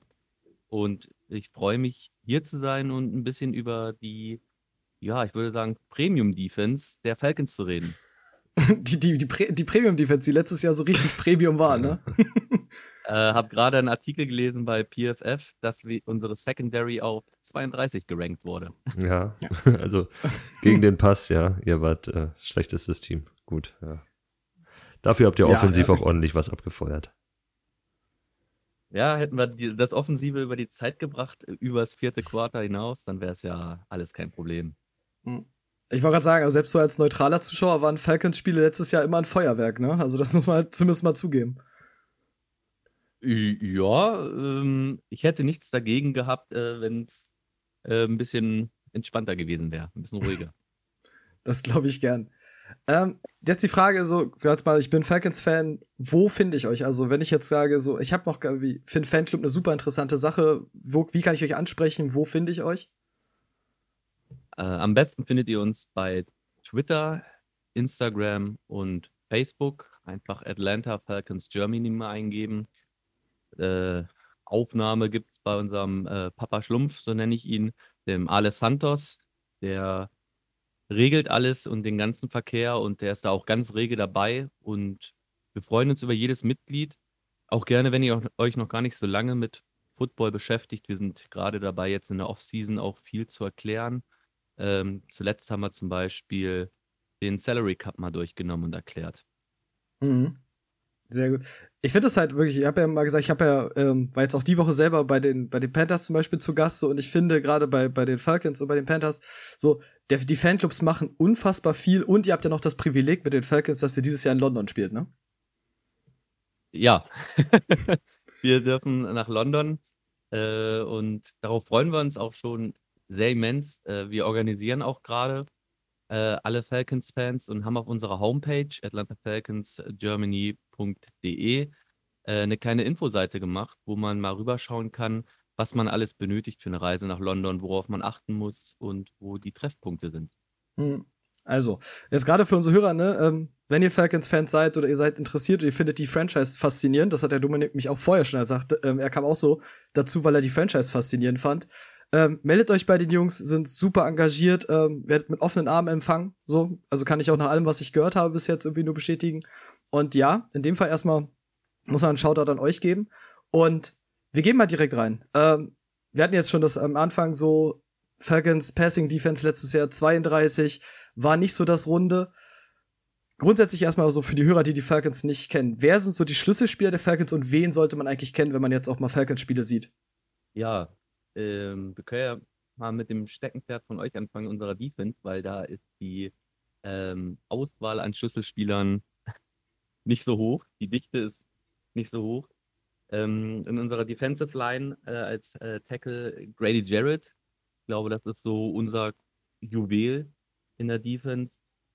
Ähm, da müssen wir mal schauen, ob wir den die nächsten Jahre noch halten können, auch vom Vertrag her. Ähm, wer es nicht so genau weiß, wir Falcons sind äh, knapp dran mit dem Geld, da wir noch hohe Verträge abzuzahlen haben. Äh, Dion Jones als Linebacker äh, ist auch Captain bei uns in der Defense. Sehr wichtiger Spieler, leider im Loch drin gewesen letztes Jahr so ein bisschen. Ich hoffe, er kommt da wieder raus. Und wie ich finde persönlich, ist auch mein äh, Lieblingsspieler der Falcons und ich habe mir da letztes Jahr ein Trikot von ihm geholt. Das ist äh, Lucan, der wirklich einen guten Sprung gemacht hat letztes Jahr und ich hoffe, er kann das so fortsetzen. Ah, das, ist, das ist wirklich spannend. Also, weil der ja wirklich so einen extremen Sprung gemacht hat. Ähm, den hatte man vorher, glaube ich, gar nicht so auf dem Zettel, ne? Also schon fancy dann.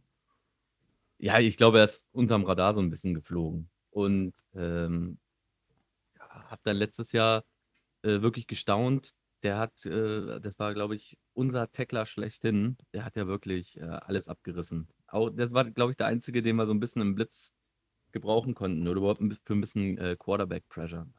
Mhm. Ja, das war ja auch so ein bisschen, also du hattest halt eine Grady Jarrett ist natürlich so, so ein absolutes Aushängeschild. Ähm, hat leider, glaube ich, ein bisschen nachgelassen, weiß aber da nicht, ob es am Supporting Cast liegt, so ein bisschen. Ähm, bin mir nicht, glaube nicht unbedingt, dass es an ihm jetzt zwangsweise liegt. Naja, die, die Defensive, äh, Defensive Line, also das ist wirklich ähm, eine Positionsgruppe bei uns, die nicht gerade sehr mit Talent gespickt ist. Ja. Mhm. Das Schöne ist, ich habe ja mit dem, mit dem Tobi natürlich noch einen äh, aus der gleichen Division und ich hab, äh, hoffe, dass es hier nicht irgendwie zu Reibereien groß kommt äh, zwischen Bucks und Falcons. Tobi, du, du, ihr spielt ja auch nun, äh, die Bucks spielen auch zweimal im Jahr gegen die Falcons. Hast du noch so einen, wo du sagst, so der ist auch noch interessant? Ja, ich bin ein großer Fan von AJ Terrell. Also damals auch, von, als ich ihn gedraftet habe, fand ich den schon gut. Also dann etwas weniger, nachdem er bei euch gelandet ist, aber ich sehe in dem viel Potenzial. Das ist so euer Outside Corner 1 oder soll zu dem aufgebaut werden und hat auch im ersten Jahr eigentlich schon ganz gut performt. Meine, man darf nicht vergessen, der, der war Rookie, der macht Rookie-Fehler erstmal am Anfang. Aber dafür gut gespielt, trotz schlechten Supporting Cast und sehr viel Druck, weil ihr habt den Pass Rush, wie du ja erwähnt hast, nicht wirklich rangebracht. Ne? Also ihr habt kaum Druck auf den Quarterback gebracht.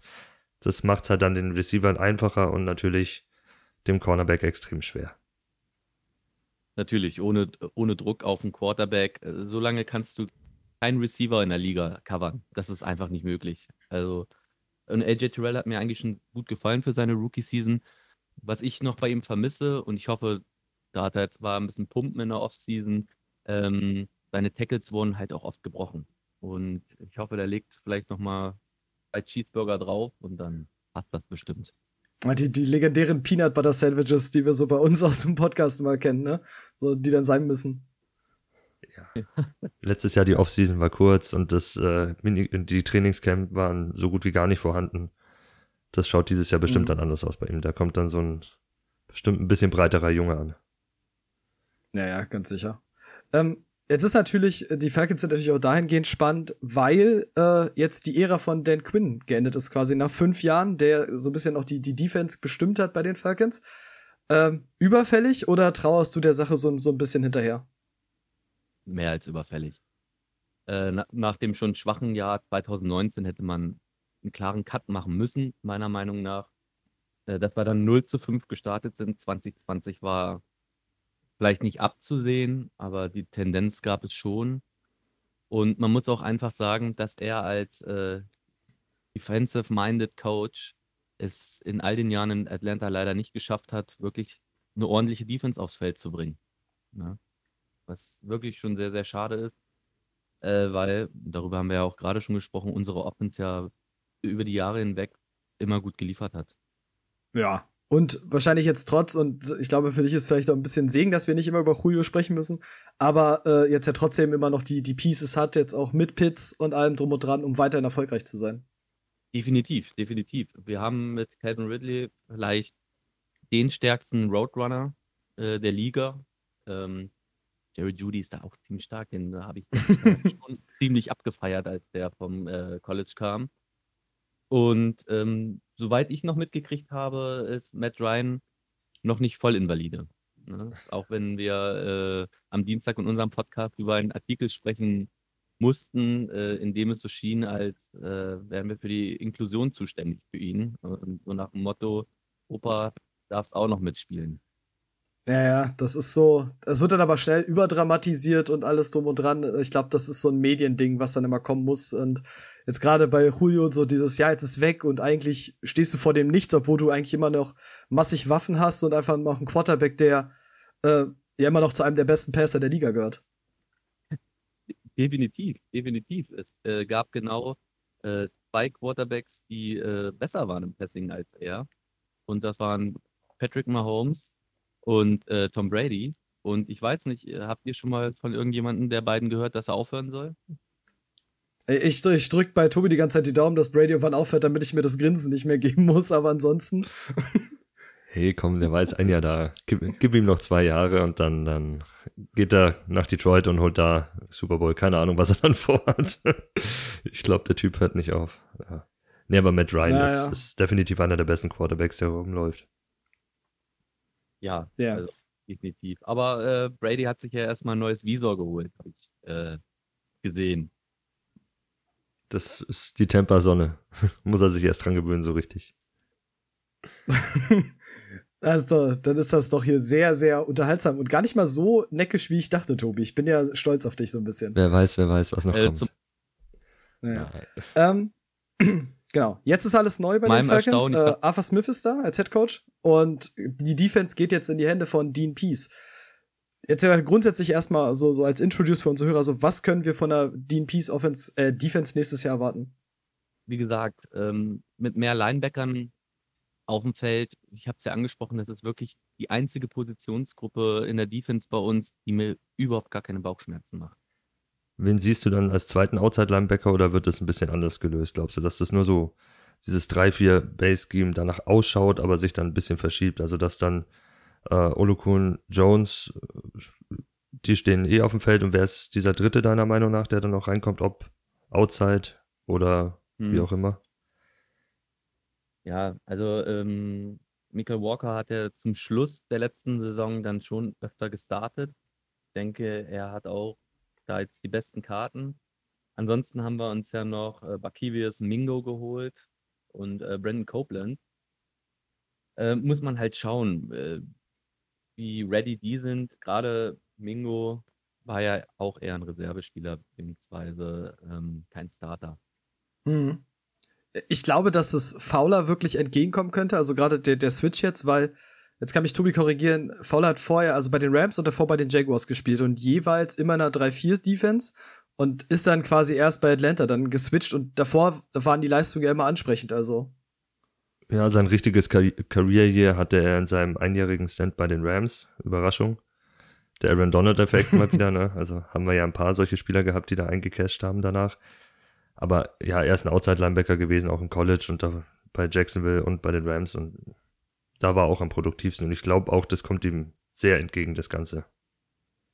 Mhm. Ja, definitiv. Wie gesagt, un unsere D-Line äh, hat einfach nicht diese äh, klassischen äh, Rusher, die einfach wirklich Pressure entwickeln können. Mhm. Aber denkt ihr, man kann dann, oh, ich entschuldige mich jetzt schon mal, weil du es hast es, glaube ich, richtig ausgesprochen, aber ich kann Ulukun nicht anders aussprechen, es tut mir jetzt schon leid. ähm, denkt ihr, dass er, dass er in dem Rahmen, gerade wenn sie irgendwie so drei Linebacker-Sets spielen, zum Beispiel, dass er da irgendwie mehr Freiheiten hat, weil es war ja schon letztes Jahr so, so ein bisschen seine Stärke, einfach dann für, für Plays zu sorgen. Ich, hoffe, dass es ihm äh, weiterhin so entgegenkommt. Ich setze da große Stücke drauf. Also, ich glaube, der Typ hat äh, unfassbares äh, Potenzial. Ähm, leider muss man auch dazu sagen, ähm, kann es sein, dass er nicht mehr so lange bei uns bleibt, weil mein Trikotfluch wieder zuschlägt. Ähm, es ist leider schon zum Running Gag bei uns geworden, Trikots, die ich mir kaufe von Spielern, die äh, wechseln immer. Was hattest du denn davor, wenn ich fragen darf? Äh, Jones hatte ich mir ganz neu nochmal geholt. Na gut, früher, der. Ah, okay.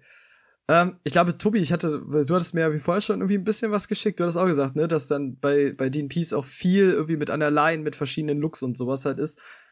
Und, oder habe ich das falsch? Nee, nee, also Dean, Dean Peace ist äh, ganz spannender äh, Defense Coordinator, der switcht da hin und her. Also es ist, es geht aus dieser 3-4 heraus, spielt aber gern mit so klassischen drei Inside-Linebackern, was ja auch dafür sprechen würde, dass Walker, Jones und Olukun zusammen da spielen könnten. Und äh, es werden dann irgendwie fünf Mann vor an die Line gezogen, ob das dann der Strong Safety mit ist oder ein Nickel Cornerback, der dann noch mit dasteht. Teilweise auch sechs und dann lassen die sich einfach droppen. Irgendwelche Wirsch, also schon geplant von Atlanta, aber nicht überblickbar für den Gegner, welche Spieler sich droppen lassen. Es kann sein, dass plötzlich alle drei Linebacker in Coverage gehen. Das aber, es kann auch sein, dass, dass plötzlich ein Defensive End oder ein D-Liner, also jetzt nicht der Nose Tackle unbedingt, aber ein anderer D-Liner sich in Coverage droppen lässt, zusammen mit einem mit einem Safety, der, also mit einem Box Safety, der auch einen Blitz anzeigt, eigentlich so, wie er steht. Und alles, also, das wird sehr, sehr kreativ werden. Und was man sich auch drauf einstellen darf, es ist ganz, ganz oft der Nickel auf dem Platz, weil unter Peace haben bis zu 70 Prozent, also haben sie mit Nickel gespielt. Ist in Atlanta nichts Neues, das haben sie davor auch gemacht. Aber jetzt halt mit einer viel variablere, also wird er viel variabler eingesetzt. Ja, das ist auch ganz interessant. Er, er hat auch schon angekündigt, er möchte wirklich äh, aus allen Positionen heraus äh, volles Rohr äh, blitzen. Das ist sein Ding und äh, darauf freue ich mich schon. Äh, ich habe mir nämlich dann äh, das Tape angeschaut von Richie Grant und der war auch im College schon einer. Also der stand immer auf der Höhe der Linebacker schon quasi und das als Safety und das fand ich schon äh, beeindruckend. Das war schon so krass, dass ich am Anfang auch gedacht habe, er ist Linebacker. Ich dachte, ich habe mir das falsche Tape angeschaut. Und ähm, von ihm erhoffe ich mir viel. Also das ist einer der, äh, der Picks in unserem Draft gewesen, wo ich gedacht habe, oh, Richie Grant, der könnte echt interessant werden. Ja, der passt perfekt in das System, wirklich. Also der, der kann ja auch Titans covern, kann mit dem mitgehen. Also er kann dann für diesen Nickel das mitgehen, während der Nickel blitzt zum Beispiel. Er kann droppen in Coverage, das kann er ja eh. Also auch sich tief fallen lassen, kann blitzen ist auch sehr solide gegen den Run und ähm, was auch toll an ihm ist, er ist relativ erfahren dafür, dass er aus dem College kommt. Ich glaube, er ist 23, vier Jahre mhm. Starter mhm. gewesen insgesamt, also da kommt viel Know-how mit, also der hat schon viel gesehen zumindest. Ja, passt auch in dieses High Motor Guy Ding und so, deswegen, also wir waren ja tatsächlich, Richie Grant, deswegen ist er auch so, weil er so schön dann für IDP ist, wenn er so, so komplett übers Feld halt geht Ähm, das wird super interessant und ich glaube, wir waren auch schon irgendwie lange jetzt von Richie Grant so überzeugt. Und ich bin gespannt, aber bei Ulukun, denkst du, dein Trikotflug sch schlägt zu oder denkst du, es gibt eine Möglichkeit, dass ihr ihn haltet? Es ist schwer. Die ersten Gerüchte gab es ja nun mal schon um ihn, dass er gesagt hat, er möchte gerne mehr Geld. Ja, na gut, welcher Sportler nicht? Ja, Äh, klar. das Problem halt, wie gesagt, bei uns ist einfach die Cap-Situation. Wir sind wirklich auf Kante genäht. Äh, Terry Fontenot, unser General Manager, den wir von den Saints geholt haben, äh, hat zwar schon echt ordentlich äh, aufgeräumt. Ja, aber ich sag mal, äh, er hatte auch ein bestelltes Feld hinterlassen gekriegt von Dimitrov. Hm. Ja. Aber es gibt ja schon irgendwie noch Leute, wo du, die du, sag ich jetzt mal, du hast ja immer noch so ein, so ein Hurst und alles, die du jetzt ja eigentlich langsam auch ersetzen könntest in dem Rahmen. Also, du glaub, du könntest ja schon irgendwie noch ein bisschen daran arbeiten. Ich gerade glaube, es wird ein bisschen daran, davon abhängen, wie, wie wichtig die Rolle von Ulukun in der, in der Peace Defense dann wird. Und ich glaube, wenn er so eine richtig wichtige Rolle einnimmt, dann müssen die Falcons eigentlich da tätig werden. Kann mir das gar nicht anders vorstellen. Ja, also unser Problem letztes Jahr oder die letzten Jahre war einfach, äh, in unserem letzten Livestream hatte das der Micha gesagt, wir haben zu durchschnittliche Spieler zu hoch bezahlt. Und das darf einfach mit unserer neuen Führung nicht mehr passieren. Und wenn du jemanden hast, der wirklich abliefert, wie Oluken, dann gib lieber ihm das Geld, als dass wir wieder äh, drei Leute uns holen, die wir überbezahlen für durchschnittliche Leistungen. Hm. Und das ist unser Problem. Wir haben leider eine Big Five nächstes Jahr mit ähm, Ryan, Ridley, äh, wen hatten wir da noch? Ähm, ich komme gar nicht, äh, doch, ähm, McGarry war es noch und ähm, Dion Jones, fünf Leute, die 60 Prozent unseres Caps ausmachen für 2022. Hm. Ja, es ist, ihr seid in der kleinen, also nicht in der großen, aber in der kleinen Cap-Hölle für nächstes Jahr schon, also was man so sieht, ne? Wenn man jetzt davon ausgeht, dass die Zahlen stimmen und der auf 2, also 208 Millionen hochgeht, der Cap, habt ihr, glaube ich, trotzdem nur 15,6 frei. Und ich glaube auch, dass Olukun, hoffentlich richtig ausgesprochen, äh, halt schon seinen einzigen, seinen ersten, vielleicht einzigen großen Vertrag haben will, weil der ist jetzt auch, ist er 27 oder wird 27? Ich glaube, er wird 27 nächstes Jahr, ne? Das ja, Nee, nee, er wird 26 jetzt erst, glaube ich. Also ich habe nachgeguckt, ich so 25, Okay. glaube ich, ist Ulukun. ja gut. Das ist richtig. 95er Baujahr. 95, ja gut, dann. Ja doch, da wird dann, ja, stimmt, nächstes Jahr 27 dann irgendwann im Laufe der Saison. Jetzt, jetzt drehst du es dir aber Naja, zurecht, gerade damit es passt. Gut, ja, ne? 26, aber er, er will halt dann das Geld haben, das kann ich schon verstehen, ne?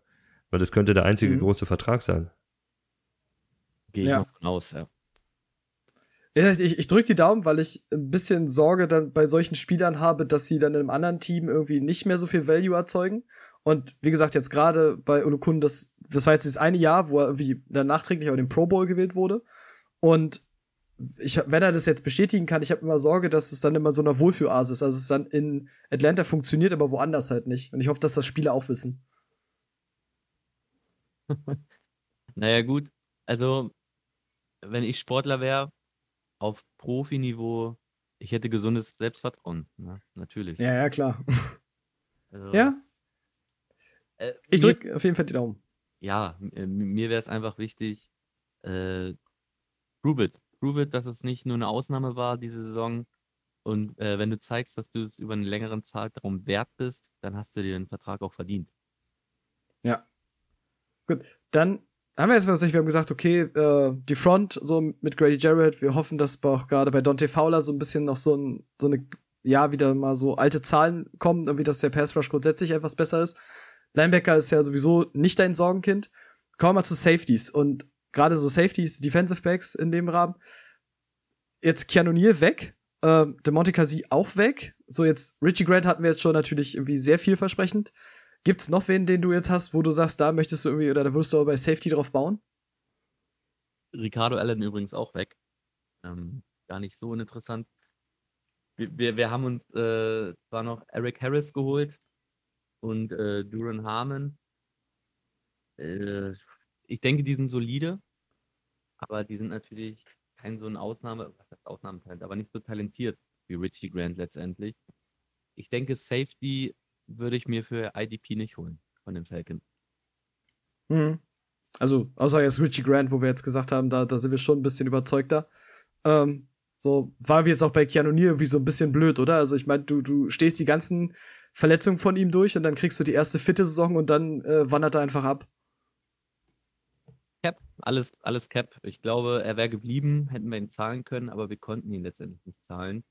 Und äh, da Dean Peace, äh, unser Defense Coordinator, gesagt hat, er möchte die ganze Defense sowieso umgestalten, dann war der Cut einfach hinzunehmen.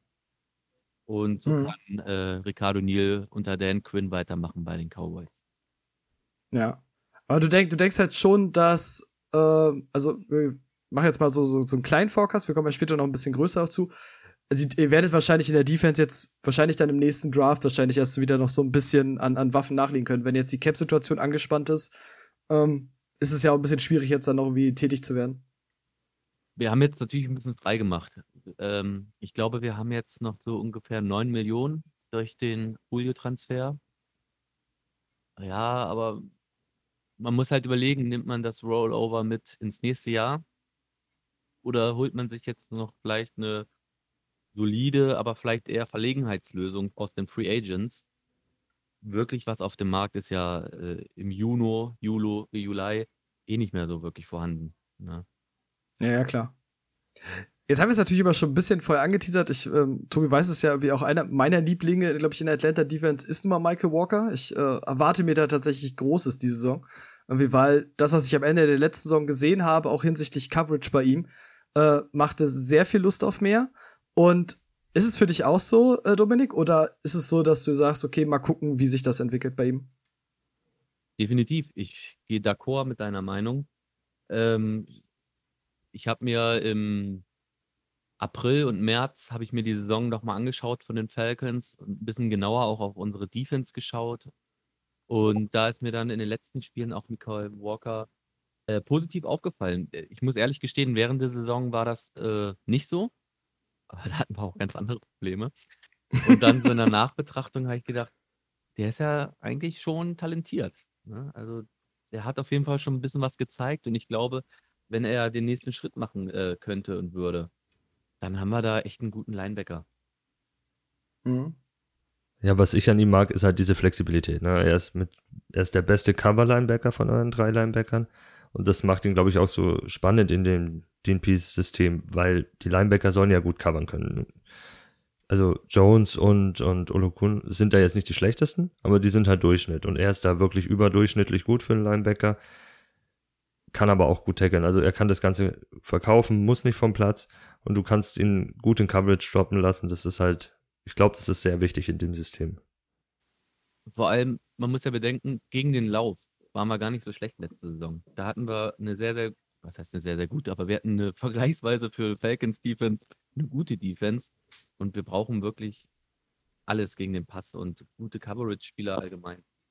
Hm. Ich skizziere mal ein Szenario und mich interessiert mal dann, dann eure Meinung in dem Fall dazu. Jetzt hattest du gesagt, Dion Jones ist ja nun auch ein Stück weit irgendwie Topverdiener. Was ist denn, wenn du jetzt wirklich, äh, du kriegst von Ulukun und du kriegst von Michael Walker ne, wirklich jetzt eine gute Saison?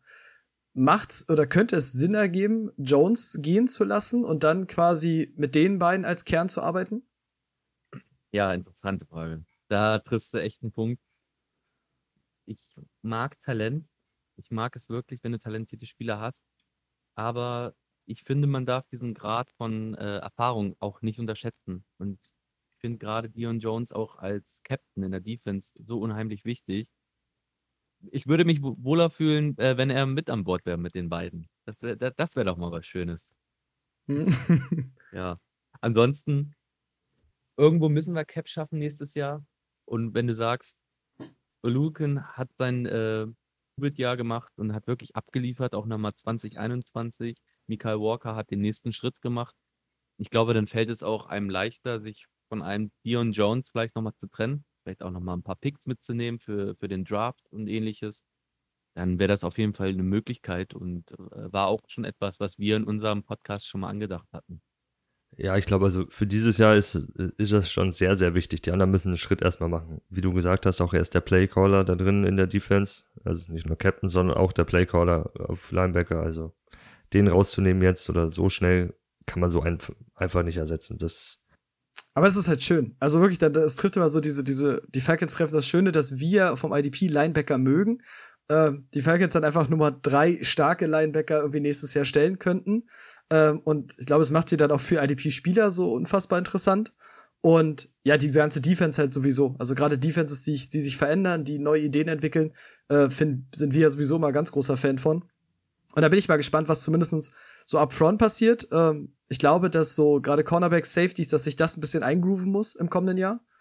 Ähm, und da wird es, es wird, glaube ich, für alle so ein, so ein, ja, wir gucken mal, wo wir eigentlich stehen, ja, oder? Ja, also eingrooven ist gut, gerade unsere Secondary. Auf Corner haben wir ja auch wirklich, äh, sieht ja auch mau aus. Wir haben uns zwar noch äh, Moreau geholt, äh, aber ja, LJ Terrell, da hast du das Talent, alles gut. Ich bin weniger überzeugt als manchen Kollege von mir, von Isaiah Oliver, der dieses Jahr eher auf dem Slot spielen soll im Corner und sich da angeblich auch total wohlfühlt. Äh, er hat zum Ende der letzten Saison auch ein bisschen im Slot dort gespielt, aber äh, für mich äh, nicht überzeugend. Er, ich würde mich freuen, wenn er mich Lügen straft. Oh, das ist cool, weil ich habe gelesen, dass Fabian Moreau der, der Slot-Corner bei euch sein soll und äh, das finde ich, also den Slot-Corner bei euch finde ich sehr interessant für tiefe Ligen, wo du mit Cornerback spielst, weil wenn ihr wirklich wieder so den Peace-mäßig, äh, Dean Peace-mäßig 70 Prozent rum mit Nickel spielt, dann ist der natürlich viel wert, dieser Nickel-Corner bei euch oder Slot-Corner. Da muss man mal das Trainingcamp abwarten, ob es Oliver oder Moreau wird. Wie man das jetzt von den äh, Mini-Rookie-Camps hört, sehr, sehr, sehr stark nach Oliver aus. Also es gab auf jeden Fall, also es gibt ja immer so Lob und weggelobt. Aber es, es hörte sich aufrichtig an von Dean Peace, das Lob. Hm. so dieser, dieser legendäre Coaches-Talk, so, den man so kennt. Schön. Ja, richtig. Ähm, ja, dann blicken wir mal ein bisschen in die Zukunft. Wir hatten jetzt schon gesagt, das ist natürlich eine, irgendwie eine schwierige Situation rund um ähm, Cap Space und wie man das dann irgendwie anstellt, also wie man sich dann gerade die kommenden Jahre ähm, aufstellt. Hast du trotzdem so Spieler, die jetzt so hinten dran sind, wo du, du denkst, die, die könnten diesen nächsten Schritt dann irgendwie machen, jetzt nicht unbedingt in dem Jahr, sondern irgendwie in der näheren Zukunft, sag ich mal? Jetzt nur auf Defense bezogen, oder? Du darfst auch gerne Offense sagen. Äh, also, wie gesagt, äh, Defense erhoffe ich mir einfach die nächsten Schritte oder die ersten Schritte überhaupt von Richie Grant, den nächsten Schritt von AJ Terrell, gerade was seine äh, Tackling-Stärke angeht, die ich angesprochen habe. Äh, ähm, ein äh, Kollege von uns im Podcast, der Dave, der hofft den nächsten Schritt von Davidson in der Line. Ja, aber ich glaube, der steht da ziemlich alleine mit. Sonst haben wir eher in der Offense etwas, wo ich sage, ja, da äh, könnte es vielleicht ein bisschen schöner aussehen. Ich hoffe mir, dass Russell Gage einfach den nächsten Schritt macht. Er hat gegen Ende der Saison so schön und sehr so schön und toll gespielt, muss ich sagen am Anfang hat er so viele Drops gehabt. Das war ja wirklich schrecklich. Da habe ich schon gesagt, wen haben wir uns denn da ans Bein gebunden mit Gage? Und dann ähm, nach unserer Bye-Week müsste das so in etwa gestartet sein bei ihm, wo er wirklich angefangen hat, auf einmal Pässe zu fangen und auch äh, Yards after Catch zu machen. Das ist schön. Und ansonsten äh, für alle Fantasy-Football-Spieler draußen, behaltet doch einfach mal Frank Darby, unseren neuen äh, Right Receiver, im Auge. Ja, ich habe so viel, ich habe so viele Ligen gesehen, in denen der jetzt geclaimed wurde, weil es irgendwie äh, diese diese Twitter-Bubble ist da immer so sonderbar. Ich habe diesen einen Catch irgendwie gesehen und dann war dieses Frank Darby drüber so und zack wird der irgendwie in allen Ligen geclaimed. Ja, also ich habe zum Beispiel bei den äh, Arizonas, bei der Arizona State im Forum mal ein bisschen rumgeschaut und er hat ja zusammen mit äh, Ayuk gespielt und die haben Darby immer für besser empfunden. Und Ayuk hat letztes Jahr schon nicht schlecht gespielt in der NFL, bin ich der Meinung. Was? Also, jetzt, jetzt kommt der Niners-Fan durch. So. nee. ähm, alles gut. Also, das heißt natürlich auf der offensiven Seite mehr, mehr so, gut, Rusty Gage war ja dieses wirklich nach der Bye-Week, war der, glaube ich, auf dem Weg zu einer 1000-Jahr-Saison. Irgendwie, das war halt komplett absurd. Ja. Ähm, das mehr zu holen. Ich hatte tatsächlich so ein bisschen, jetzt könnt ihr mich, ich habe den Namen nicht richtig kommen. Ähm, Jalen Hawkins ist, glaube ich, der Safety den ihr letztes Jahr auch gedraft habt. Da hatte ich irgendwie so ein bisschen gehofft, dass vielleicht in diesem, diesem, in dieser Safety-Not, dass der sich vielleicht ein bisschen in den Vordergrund spielen könnte.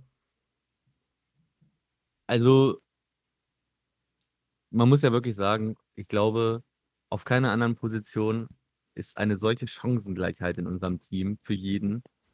äh, wie auf der Safety-Position. Ich glaube, wer da drei gute Snaps spielt, hat, hat schon quasi seinen Platz zementiert. das ist aber hart. Das finde ich jetzt auch ziemlich heftig. Also ich schätze, er wird seine Chancen kriegen, aber also ich sehe bis jetzt Harmon Mhm. vorne als Free Safety bei euch.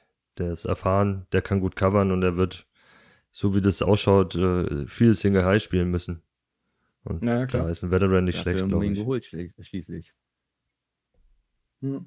Das heißt, wir sind uns aber einig, wir, wir finden das sehr, sehr spannend, was äh, in Atlanta passiert. Ähm, auch in der Defense. Ich meine, wir können jetzt bei Atlanta immer über die Offense sprechen, aber die Offense ist einfach tatsächlich seit Jahren, glaube ich, das Prunkstück.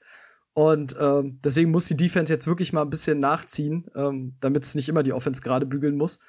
Und wir haben jetzt tatsächlich schon ein bisschen das gehabt, gerade in der Line, irgendwie da könnte Improvement erfolgen. Ich bin bei Davidson, ich bin da tatsächlich gespalten. Ich habe letztes Jahr, als sie ihn gedraftet haben, habe ich da viel reingelegt. So, das erste Jahr hat mich irgendwie nicht positiv gestimmt. Das sehe ich genauso. Da gehe ich komplett konform mit. das, das ist schön, dass ich das gleiche gesehen habe. Aber hm, wir müssen mal gucken. Also ich glaube, ähm, Atlanta ist zumindest so, so ein Team, was man auch gerade über die Saison im Auge behalten kann. Vielleicht kann sich da jemand im Trainingscamp noch in den Vordergrund spielen. Und ähm, wer das natürlich machen möchte, ich glaube, ihr werdet definitiv bei euch auch quasi ähm, auf einem Podcast darüber reden. Ähm, da kann man das ein bisschen mitverfolgen, wenn man da sehr interessiert ist.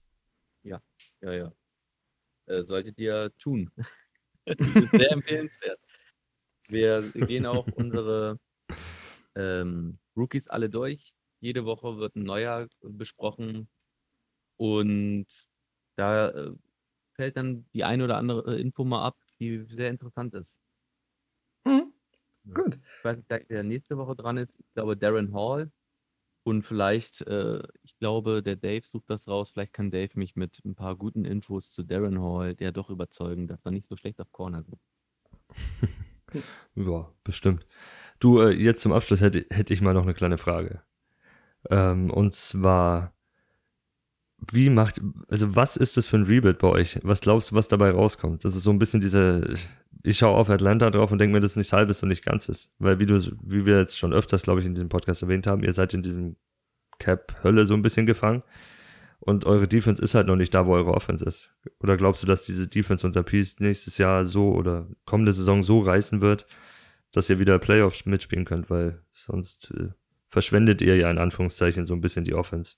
Playoffs ist, ähm, ja, was soll ich sagen? Playoffs ist natürlich ein sehr hohes Ziel, wenn man in einer Division mit dem aktuellen Super Bowl Champion ist, der alle Starter halten konnte. Da muss man halt schauen, vielleicht über die Wildcards, dass man da ein bisschen Glück hat. Ich sag mal so, ich sehe unsere Offense auf jeden Fall nicht viel schwächer, vielleicht sogar eher ein bisschen variabler als letzte Saison. Äh, wir müssen unser Run-Game auf jeden Fall etablieren. Das war ja non-existent letzte Saison. Ja, Ja, Gurley war es grauenvoll, war aber das auch das. Scheme. Also wir, haben, wir, wir dürfen äh, eigentlich in unserem Podcast den Namen unseres ehemaligen Offensive Coordinators nicht sagen, aber ich sag's mal für die, vielleicht die sich nicht mit den Falcons so gut auskennen hier, Dirk Kötter. Ähm, Ach so, ja. Keiner kennt ihn besser als ich. Ja, Running kann er nicht. Ja, Der das kann ist- kein also Running das Game aufbauen. wirklich- Das das ist das ist- grausam. Habe ich noch nie gesehen, so ein Scheme. Und Ich schon.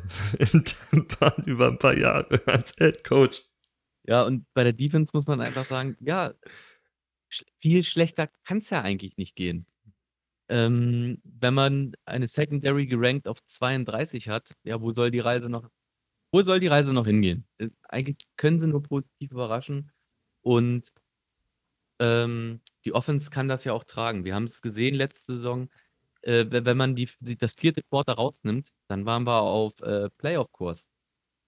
Nur Mhm. es gibt, es gibt ein Problem. Es gibt nun mal vier Quarter im Football. Äh, das lässt sich nicht wegdiskutieren. Und was wir uns auch verinnerlichen müssen, ist einfach die ganzen Strafen. Wir sind unheimlich viel äh, ähm, in gelbe Flaggen gelaufen, wollte ich schon sagen. Wir haben unheimlich viele gelbe Flaggen gegen uns gekriegt. Und das muss abgeschafft werden. Das, wir, wir, wir eröffnen dadurch einfach unseren äh, Kon Konkurrenten in dem Augenblick so viele Möglichkeiten. Alleine das hat uns schon geschwächt. Und wenn wir jetzt wirklich sagen, ein bisschen konzentrierter ranzugehen, und jetzt auch mit einem neuen Defense-Coordinator, der sagt, ich äh, gebe den Jungs einen neuen Look, mit dem sie spielen können, wo sie sich vielleicht auch wohler fühlen. Ähm, dann bin ich doch frohen Mutes, dass wir es mindestens auf 31 schaffen in der Secondary. Und einen neuen Special Team Coordinator, der den Leuten sagt, die sollen auf den Ball gehen. Also Special Team ist ja wirklich ein Thema bei uns gewesen. Wir haben ja unter, unter anderem Cotterell Patterson geholt. Ja, der ist fies, den mag ich nicht. Das äh, sagt auch, dass wir vieles richtig gemacht haben. Und äh, wir hatten wirklich Ja. ein Special Team. Also wir waren eins der unerfolgreichsten äh, Special Team der letzten drei Jahre. Und es ist wirklich interessant zu sehen, dass wir welche verpflichtet haben, wie zum Beispiel Mingo, ähm, der zum Beispiel im Spiel gegen die Titans Mhm. letzte Saison einfach seinen Augenblick hatte mit einem äh, Fumble Recover gegen die Titans. Und man sieht, da hat Arthur Smith einfach au aufgepasst, sich den Namen gemerkt und hat sich den Jungen jetzt mal geholt, die Falcons. Und es wäre doch ganz wünschenswert, jedenfalls für uns, ich weiß für dich nicht so, wenn wir da vielleicht auch einen ein oder anderen Yard mehr machen und eine gute Field Position. Hm. Ja. Äh, jetzt hatten wir aber tatsächlich alles. Also jetzt hatten wir über Defense hinaus, wir haben jetzt über Offense und wir haben sogar über das Special Team gesprochen. Ähm, ich glaube, wir sind uns aber in dem Fall einig, ähm, schlechter als letztes Jahr geht's eigentlich immer fast nicht. Ähm, das heißt, wir, wir erwarten eine Steigerung, ähm, gerade von den Leuten, die wir jetzt auch genannt haben. So ne, Linebacker sind auf jeden Fall sicher, habt ihr gehört. Und ähm, dann halt natürlich auch noch Positionen, die man so ein bisschen im Auge behalten kann, wer sich da auch noch so in den Vordergrund spielt. Ähm, das ist ja auch immer sehr interessant dann irgendwie für, für mögliche Sleeper später. Du hast jetzt quasi, ähm, ich bedanke mich grundsätzlich erstmal bei dir, dass du da warst und uns diese Einblick gegeben hast und äh, hoffe natürlich, dass Ulukun übernächstes Jahr noch da ist. Ähm, hast du noch irgendwelche Worte, die du an unsere Hörer richten möchtest? Ja, ich bedanke mich erstmal bei euch für die Einladung. War echt ein cooles Gespräch und sehr interessant. Ähm, ansonsten, ich sage das immer sehr, sehr gerne. Leute, Football ist Family. Wir sind eine große Familie. Und ansonsten folgt gerne den Atla- Atlanta Falcons Germany, uns auf den Kanälen. Äh, Mike's in Motion scheint ganz gut zu sein, so wie ich das jetzt mitgekriegt habe. Äh, vielleicht könnt ihr euch da die ein oder anderen Tipps abholen für eure Fantasy-Team. Wir zum Beispiel haben jetzt auch zum ersten Mal äh, eine Liga jetzt aufgemacht mit IDP. Ich bin gespannt, wie ich das äh, schaffe. Ist ja doch, Ach, das äh, wird. ja, ich, ich habe, ich wollte sagen, Meld dich einfach zur Not. ich habe mir jetzt ein paar Folgen von euch mal angehört und da habe ich schon das eine oder andere, Interessante mit rausgenommen. Äh, freue mich, ich freue mich und ich werde euch weiterverfolgen auf jeden Fall. Ich Danke, danke. Ich, ich, ich muss ja gewinnen, die Liga. Also So Ähm, sieht's aus. der mit der größten Klappe muss gewinnen. Immer. So musst du musst da ein Wort halten. So, ich muss mir von Tobi, seitdem die Buccaneers den, den Championship gewonnen haben, muss ich mir jede Woche hier was anhören. So, das ist schlimm. Ach komm, Alles so gut. schlimm ist jetzt auch nicht mehr. Ich Deswegen. grinse nur noch. Ähm, genau, dann noch irgendwie äh, berühmte letzte Worte von mir. Äh, auf jeden Fall folgt ihr der Data Falcons Germany. Wie gesagt, super nette Leute, auch super informativ. Also auch gerade äh, mit ihrem Podcast, der dann wirklich auch auf YouTube ist, den man sich auch notfalls im Real Life angucken kann, wenn man es gerade mal live nicht schafft. Und wenn ihr Falcons-Fan seid, so auf jeden Fall bei den Jungs melden. So, da findet ihr, das ist halt dieses Football is Family und ihr findet dann Gleichgesinnte und das ist ja manchmal auch für viele so ein bisschen schwerer, weil sich nicht jeder dann in, der, in einem Freundeskreis vielleicht für Football interessiert oder genauso viel für Football interessiert wie man selber. Ähm, und ich glaube, da seid ihr dann gut aufgehoben auf jeden Fall, oder? Wir, wir, wir geben uns Mühe. Sehr gut. So, dann haben wir jetzt äh, die Falcons durch. Immer wie gesagt, vielen Dank nochmal an den Atlanta Falcons Germany ähm, Podcast, Fanclub. Sie haben ja alles. Ähm, also, wenn ihr Falcons-Fans seid, ähm, das ist für euch auf jeden Fall die richtige Adresse. Tobi wird es auch nochmal bestätigen können, der war irgendwie auch dabei. So, die sind super nette Jungs. Also wirklich. Total nett, äh, super Kommunikation, haben viel Ahnung von dem, was sie machen, wie sie es machen, bauen das toll auf und äh, bieten euch alles sehr, allen sehr viel. Einen tollen Anlaufpunkt. Also jeder, der Interesse dran hat an Atlanta, an den Falcons und da ein bisschen mehr reinwachsen will, ab zu den Jungs. Selbst Tarek hat ja schon Kontakt mit denen. Ne? Richtig, richtig. Also wenn da auch ein paar Sachen über die Jungs mal nachlesen wollt, ich mache jetzt ein bisschen Eigenwerbung, auch wenn es eigentlich stinkt.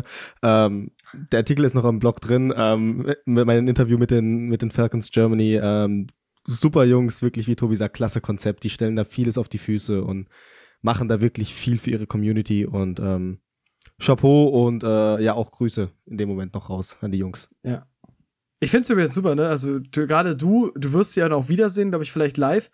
Äh, mein Jets Falcons, wir hatten ja irgendwie auch mit Dominik drüber gesprochen. Äh, ich finde es schön und ich, ich weiß, dass, wir haben ja schon, Dominik sagt das auch, die Falcons machen super viel. Gang Green wird auch da sein. Ich glaube, das ist wirklich ein Spiel, wo du Fanbase-wise das wirklich angenehm werden könnte, ähm, weil auch diese, diese harte Rivalry nicht da ist und alles sowas und beide Fanclubs ja dann auch einfach jetzt in Deutschland vertreten sind. Könnte super cool werden. Also, also ich freue mich, wenn ich selber noch hin kann. Äh, ich hoffe, ich krieg noch eine Impfung irgendwann. Wir gucken mal. so, dann, dann würde ich auch gerne zumindest äh, zu dem Spiel kommen, alleine für die Fanbases. Ja, auf jeden Fall. Also ich habe mich auch schon mit, mit den Falcons ein bisschen ausgetauscht. Die haben ja auch schon verkündet, hier, wir haben ein Falcons Hotel so in etwa, ähm, in dem sich alle Falcons-Fans einquartieren hier und ähm, da wird man bestimmt das ein oder andere Bier mal auch zusammen trinken. Und ähm, klar, es ist eine super Möglichkeit, sich dann auch mal persönlich kennenzulernen. Und ähm, freue ich mich auch schon mega drauf auf jeden Fall, wenn alles glatt läuft und alles klappen sollte. Ja, gut. Dann schließt sich in dem Fall ab, wie gesagt, wenn euch die, die Jungs gefallen, also wenn ihr Falcons-Fans seid, sowieso, schaut bei den Jungs vorbei. Dominik hat es erklärt, wo ihr die findet.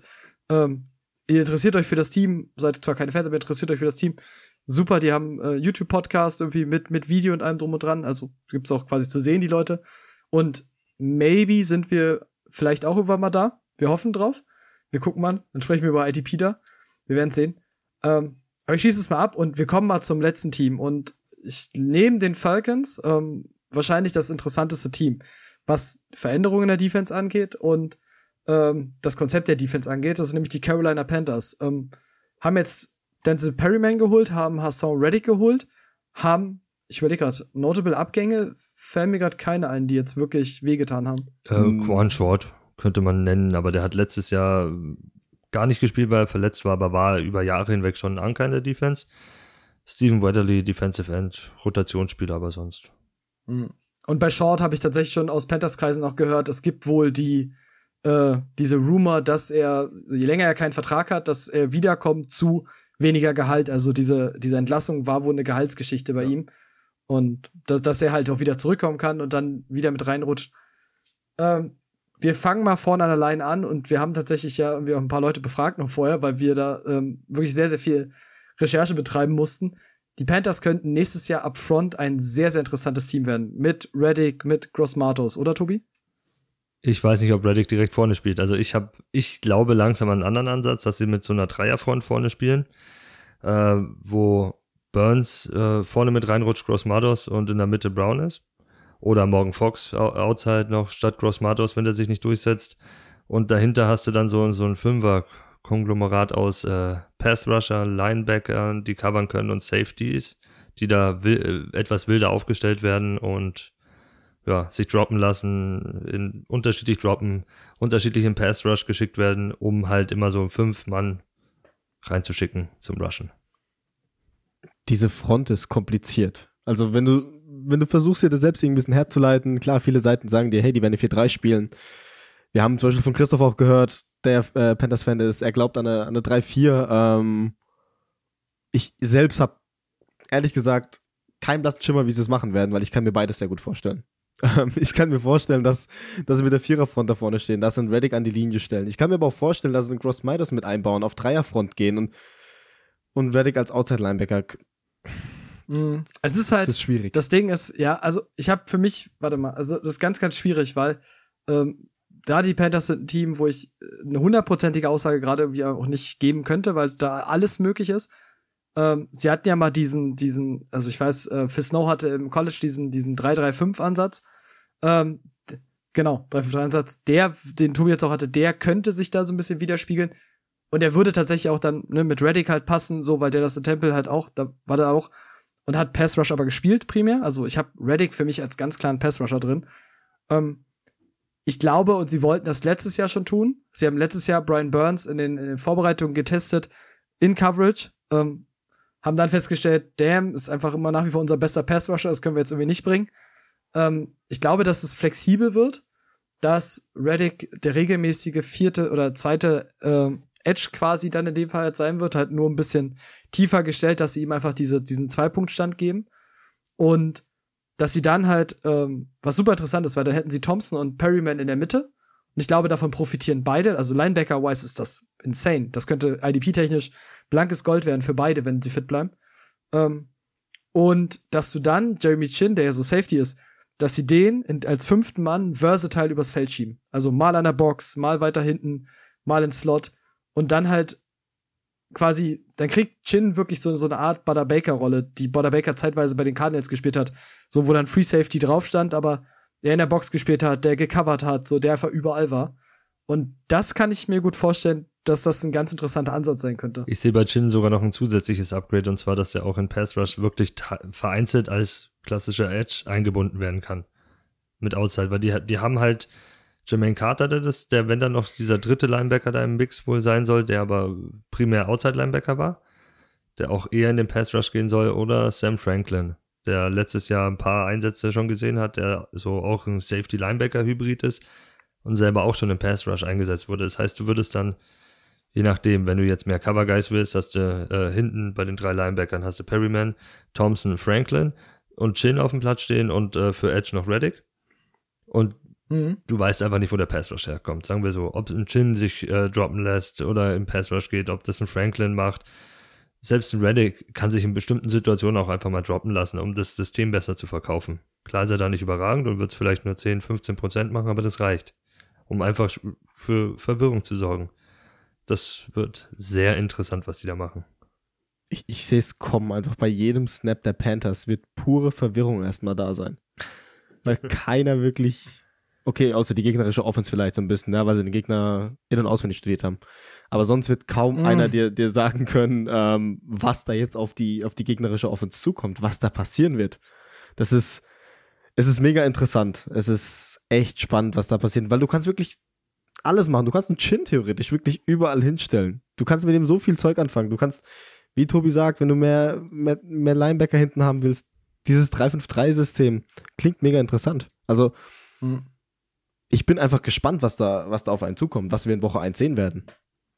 Mhm. Ich glaube halt, dass das ein bisschen dauern wird. Ähm, wie gesagt, was die Geschichte angeht, du musst, und das hat, äh, wer mal Filmsessions mag, wer die zum Beispiel die von Jamal Adams sieht, ähm, der mal sieht, wie intelligent diese Leute sind. Also auf welche Nuancen sie achten, um zu wissen, was die Offense oder was die Defense spielt. Ähm, das wird dauern, dass du klare Looks verkaufen kannst, aber ich will mal das mal ein bisschen, jetzt gehen wir mal ein bisschen in die Struktur. Wir fangen mal vorne an der Line an. Also wir haben jetzt für uns gesagt, ähm, Morgan Fox ist jetzt auch da, ähm, Derek Brown wird ganz klar wieder Nose-Tackle sein, ähm, Brian Burns wird ein ganz klarer Edge-Rusher sein, wird, und ich wünsche es ihm auch irgendwie noch mehr drauflegen. Also Brian Burns ist eine ganz klare Entwicklung, wird immer besser und es würde mich auch nicht verwundern, wenn wir Brian Burns im kommenden Jahr in der Elite sehen, langsam. Bestimmt, ja. Also ich meine, ich mein, diese Formation gibt ja auch die Möglichkeit, ihn dann wieder zurückzuziehen, auch auf, auf Edge.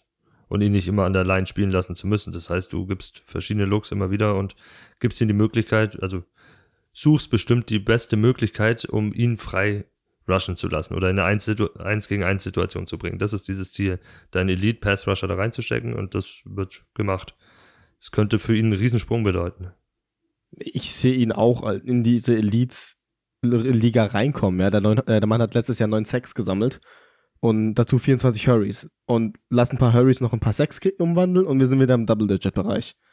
So, und klar, wir haben vorhin gehört, Jack Barrett 19,5 Sacks letztes Jahr, das war außergewöhnlich, aber wenn du dann guckst, ähm, was, was sonst so der Topwert an, an Sex ist, das ist so 12, 13, 14, 15, so in dem Bereich, ja? Und lass ihn, lass ihn 12 Sex holen. Dann bist du in dem Elite-Bereich drin. Also schön, ich entschuldige mich jetzt schon mal bei Christoph, weil es natürlich auch genau bei den Panthers ist, dass das Martinshorn wiederkommt und again, nein, ich wohne nicht im Problembezirk. Ähm, aber haben wir das. Wie, wie, gesagt, aber das sind so die Konstanten. So sind die Sachen, mit denen ich klar plane. Ähm, ich plane auch damit, dass Gross Matos eine größere Rolle spielen wird. Also einfach, weil er Ende letzten Jahres ähm, wesentlich mehr Snaps auch einfach gesehen hat. Muss halt einfach jetzt liefern. Wird aber für mich noch nicht so sein, dass ich ihn jetzt in meine Upper Class Defensive Ends packe. Ähm, das sind so. Und wenn wir halt wirklich darüber reden, erstmal, dann fangen wir mal an. Wir gehen mal über die beiden Versatile-Spieler. Also wir gehen über Reddick, ähm, wo wir den sehen. Tobi hatte letzte Woche Reddick noch als Cell High. Ich bin gespannt, ob das immer noch so ist. Und wir werden danach über Jeremy Chin reden. So, würdest du Reddick immer noch verkaufen, Tobi? Äh, jein. ich, ich, ich bin mir, ich bin mir, um ehrlich zu sein, ne, nein, würde ich, würde ich vielleicht nicht mehr machen. Also, nachdem ich mich dann genau mit diesem System befasst habe und die, speziell dieses 3-5-3, was sie natürlich nicht dauerhaft spielen werden, aber allein wenn sie 60 Prozent so spielen, ist der einfach so viel mehr wert. Das ist, weil in, in dieser Viererfront habe ich ihn nicht gesehen. vorne an der Line. Aber wenn er klar diese Edge, diese Pass-Rushing-Aufgabe kriegt, wie er in Arizona auch hatte, dann könnte auch, könnte auch wieder solche Zahlen bei rumkommen. Vielleicht nicht unbedingt so viele Sacks, aber dann, dann lass ihn am Ende der Saison 15 Punkte weniger machen. Ist trotzdem noch immer top. Erst recht für eine D-Line dann, wenn er den, wenn er das bekommt, dann ist es ein Traum. Ja, true. Also das ist halt der, das war ja mein Reddick-Take letzte Woche. Als Linebacker stimme ich jetzt zu, verkaufe ich ihn. Als D-Liner ist er weg. Äh, Quatsch, andersrum. Als Linebacker ist er weg. Als D-Liner halte ich ihn, weil dann äh, wird er dir wieder Double-Digit Sex machen. Da bin ich mir sicher. Er kennt das Phil Snow-System auch. Das gibt ihm, wird ihm so viel mehr geben. Äh, wahrscheinlich als den anderen sogar noch. Und das heißt, du wirst eine, eine, leichte Akklimatisierungszeit haben. So, er wird ganz klar Pass rushen. Das ist seine Stärke. So, ich glaube, die Panthers wollen ihn disruptive, wollen auch Brian Burns in dem Fall noch mehr Räume dann dadurch ermöglichen. Ähm, das heißt, da werden beide profitieren. Und ja, dieser ein Jahr Prove It Deal, wir müssen es sehen, aber ich bin da drin. Ich glaube halt einfach, das ist so, sie gucken, er guckt und das wird passen. Sehe ich auch so, ja. Hm. Ja, Jamie Chin als äh, Senkrechtstarter der letzten Saison. Ähm, war ja quasi lange Zeit wirklich, also da reden wir ja wirklich, also diese Chin-Young-Geschichte war ja wirklich ein theoretisch enges Rennen im Rookie of the Year. Ähm, letztendlich war es nicht, weil Chase Young ziemlich eindeutig war. Aber ähm, es wird für Chin super, glaube ich. Diese Versatile, dass jetzt auch die, die Panthers bestätigt haben, dass sie ihn klar eigentlich, also sie haben jetzt gesagt, wir lassen ihn auf Safety starten. Gut, nur als auch als Safety kannst du überall auf dem Platz stehen. Ähm, ne, so das hilft, es wird ihm helfen. Es wird ihm einfach helfen, seine Tackle-Baseline zu behalten. Ähm, Gerade in diesem äh, 3-5-3-System. Und wie gesagt, Big Plays, das wären weniger. Der macht nicht nochmal zwei Touchdowns in der Saison. Also, da würde ich jetzt. da wäre da wär, das wär schon wirklich, also da wäre schon crazy, wenn er wieder zwei Touchdowns macht. Es, es wäre crazy, wenn er diesen einen Fumble-Touchdown nochmal wiederholt, wo er dem Quarterback den Ball aus dem Arm gerissen hat und einfach weiter rennt. Das wäre nochmal crazy, ja.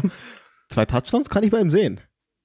Kann ich bei ihm sehen. Lass ihn einen Forced Fumble kreieren wirklich wieder und er, er scoopt oder ein anderer und er nimmt ihn mit. Könnte passieren. Also da wäre ich vorsichtig. Das könnte ich ihm zutrauen. Vor allem, weil du ihn wirklich überall auf dem Platz haben wirst. Touchdowns sind nicht predictable. Also das gar nicht. Auch Big Plays natürlich nicht, aber Big Plays erwarte ich von ihm sogar lustigerweise mehr als letztes Jahr. Weil wenn er wirklich so rumgeschoben wird und auch teilweise einfach klare Pass-Rushing-Aufgaben kriegt, glaube ich auch, dass er mal ein, zwei Sacks mehr einsammeln kann. Ja gut, er hatte ja mhm. keinen letztes Jahr. Ja, und die, die große Frage jetzt dabei ist aber die Tackle-Baseline. Da bin ich mir jetzt gar nicht so sicher. Weil wenn der wirklich mehr klare Pass-Rush-Aufgaben gibt oder auch sich öfters dann in Coverage droppen lässt, weiß ich nicht. Und außenrum sind einfach klar bessere Mitspieler als das Jahr davor. Das ja. zieht halt das auch ein bisschen runter, weil sind wir ehrlich, er ist trotzdem noch immer ein Top 10 Safety. Das ist, das ist. Ja, das ist keine Frage. Definitiv. Aber gut, ja, 100 Tackles sind halt schon eine, eine finde Safety auf jeden Fall auch eine Baseline, die sehr, sehr hoch gesetzt ist. Das ist recht. Gib ihm, ja. gib ihm seine 80 bis 90 Tackle und, und vielleicht noch ein, zwei Big Plays mehr. Da kommt er auch in den Punkten technisch wieder beim gleichen raus. Genau, genau, genau. Da sind wir bei dem Punkt. Also diese, diese 117 Tackles aus dem letzten Jahr, die wird er nicht wiederholen. Vor allem, wenn er jetzt mehr Safety oder mehr Pass Rush reinkommt. Ähm, da wird die Zahl nach unten gehen, aber wie Tobi auch sagt, da werden andere Zahlen hochgehen. Da wird, äh, wird vielleicht Sack-Zahlen hochgehen. Da wird vielleicht noch eine Interception mehr dazukommen, ja. Ähm, da gehen so, solche Zahlen einfach hoch, die Big Play-Zahlen. Hm. Ja gut, was interessieren mich dann noch Tackets, wenn er dann noch Sex sammelt? Also, ne, ähm, völlig frei. Ähm, Finde ich halt wirklich gut und man muss das immer sagen, ich, wir werden ja mal auf Cornerbacks nur so halb eingehen, aber ähm, die Panthers haben ja JC Horn gedraftet, so die Panthers haben ja auch viel tatsächlich auch für die Secondary getan, um ihrer Front mehr Zeit zu geben. So und das könnte halt für sie dann nächstes Jahr auch noch mal besser werden. Ähm, ich mag aber tatsächlich wirklich gerne dann darüber sprechen, ähm, über mein, ja, fünf theoretisch Linebacker sind möglich. Wir sprechen mal über die beiden, die wirklich Linebacker sind. Ähm, Denzel Perryman, letztes Jahr noch bei den Chargers, ähm, und Shaq Thompson. Und das ist so ein bisschen, oh, ich würde es beiden gönnen, weil beide sind so Sorgenkinder für mich im IDP. Der eine aus verletzten Gründen und der andere, dass, glaube ich, wir seit Jahren darüber reden, dass Shaq Thompson ein Stück mehr machen müsste, um, um in diese, diese Oberklasse zu springen das aber irgendwie nicht kommt, also sei es aus Grund von Verletzungen oder sonst was. Ja, ich glaube, Thompson ist äh, für Thompson ist Perryman das Beste, was ihm passieren konnte. Weil es heißt Release. Ich muss weniger covern, das ist Perrymans Aufgabe. Ich kann mich klar auf die Gaps konzentrieren, ich kann mich dann in bestimmten Situationen auf den Pass Rush konzentrieren. Ich glaube, die Tackle-Zahlen werden nach oben gehen und ich sehe ihn da schon so in die Region 180 Punkte Saison kann er erreichen. Ja, Aber schon tief, oder? er hat letztes Jahr 178 gemacht, also Also 180 Ich wollte plus, sagen, nein, um also- einiges mehr. Also dann aufwärts. Also, dass er Irgendwie- das wieder bestätigt, plus, dass da schon ein bisschen mehr geht. Also an die 200 kann er kratzen, wenn es wirklich optimal läuft. So, die 180 wird er wieder Mhm. Minimum machen. er könnte so Deswegen- an seinen 2019er herankommen mit 191, 200 in dem Bereich. So sehe ich ihn auch. Ja, ähm, wie Tobi sagt, er wird sich nicht mehr so viel auf die Coverage konzentrieren müssen, was ihm zugutekommt. Und da sehe ich dann bei ihm den Durchbruch. Meiner Meinung nach. Also da sehe ich dann, dass er vielleicht auch dir wirklich 120, 130 Tackle overall sammeln kann. Und, und gut, je nachdem, wie dieses System letztendlich gespielt wird, ja, aber ähm, Shaq Thompson wird definitiv dieses Jahr den, den Schritt nach vorne machen. Ich, wär, ich wünsche es ihm halt auch. Wie gesagt, beide sind halt aus unterschiedlichen Gründen. Perryman ist für mich einfach so, so ein, so ein Midzeit. Da ist es so dieses, da erwarte ich mir so die, ähm, ich glaube, ich muss es mir auch einordnen für die Hörer. Also ich glaube, letztes Jahr hat äh, Devin White als absoluter Spitzenlinebacker 250 Punkte gemacht, glaube ich, wenn ich das, oder 245 in dem Dreh bei unserem Scoring. Ähm, das heißt, wir reden bei allem über 200, 210 reden wir so von wirklich richtig gut. 180 ist das, was du so in diesem Mittel, also in diesem Mitteloberbereich willst und alles darunter sind so 160, so das, was so in der Mitte ist, so Linebacker. Ich sage jetzt mal 25 bis, bis 30, so in dem, glaube ich, sage 35. Und Perryman ist tatsächlich für mich genau in dieser Range. Also so dieses so Linebacker 30, irgendwie wird so seine 70, 80 Tackles mal, wenn er fit bleibt. So, also auch wenn er Coverage droppt, weil das ist ein absolut solid Wert. Und wahrscheinlich reden wir bei Punkten so von 150, 160. Ähm, so, da ist er genau in dieser, dieser Midrange. Ähm, kann mehr sein, je nachdem, ne, wie das Spiel halt läuft. Aber tatsächlich, Perry, also ich habe Thompson IDP-technisch, was Punkte angeht, immer noch höher als Perryman. Selbst wenn beide fit bleiben. Ja, weil Perryman halt die klaren Coveraufgaben übernehmen wird. Das heißt, weniger, weniger gegen den Lauf, weniger äh, Big Play Upside dabei, außer er fängt eine Interception. Ist ein interessanter Typ. Der Vorteil ist, er geht nicht vom Platz. Das ist, was du ja willst auf Linebacker. Ich bin ja auch so bei Ralf, äh, so 130 bis 150 Punkte die Range sehe ich, wenn er fit bleibt. Würde sagen, das ist halt so ein solider Rotations-Linebacker, den du haben willst. Ne? Das ist so dein vierter Linebacker, den du dann reinschmeißt in der Bye Week oder je nach Matchup mitnimmst und ja. Das ist Ja, Perryman def- für mich. Definitiv. Ich kann euch da nur zustimmen. 70, 80 Tackle. Je nachdem, was das System zulässt, ähm, vielleicht noch irgendein Big Play. Was dann Mhm. nochmal die Zahlen ein bisschen Ja. nach oben bringt. Äh, Fun Fact ist, ich finde bei den Panthers das System interessant. Spielertechnisch, also wenn wir mal in die, in die, in die unteren Klassen gehen von Spielern, die so einen Next Step machen könnten, ist halt wirklich nur äh, Jito Gross Matos, wo ich denke, so der müsste jetzt einfach in einem zweiten Jahr einen Schritt machen, damit ich ihm einen klaren IDP-Value geben kann. Ähm, bei dem Rest habe ich das für mich ziemlich, oder hatten wir das jetzt ja auch ziemlich klar vor Augen. Perryman klar vor Augen, Shaq Thompson klar vor Augen, ähm, Jeremy Chin, Reddick, während Tobi und ich uns über die ganze Saison wahrscheinlich anbiefen. So, da gucken wir mal. Ähm, aber es ist jetzt keiner in diesen Spielern, die mir, die mir jetzt so ein bisschen, wo ich denke, so, der nächste Rising dabei. Also das System ist interessanter als jetzt quasi so, so Spieler, die jetzt so under the radar laufen könnten. Ja, es gibt ein paar für tiefe Ligen, die interessant sind, die man beobachten kann, aber das war's halt auch. Ja, das spricht über sehr tiefe Ligen. Also, Ja. ne, ich glaube so hier, was. Ja, schon. Also so, so ein, so ein Burris, äh, der Free Safety werden könnte, die Free Safety Nummer 1, der aber dann im Endeffekt fast nur Single High spielt, ist, ja, Rotationsspieler. Aber- Du sagst es halt gerade, er wird wahrscheinlich dann Single High spielen. Ja, deswegen. Ne, ich sag ja sehr, sehr, sehr tiefe Ligen. Ja.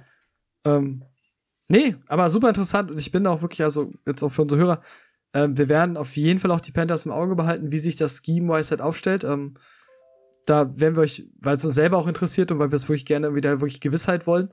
Ähm, wir hoffen, wir konnten euch trotzdem irgendwie da einen kleinen Insight geben, sowohl bei den Panthers als auch bei den anderen Teams. Ähm, nächste Woche, jetzt muss ich auch, nächste Woche ist blau, ne? Ja, ja, Wenn ich es richtig habe, blau. nächste Woche geht's in die NFC East, ne?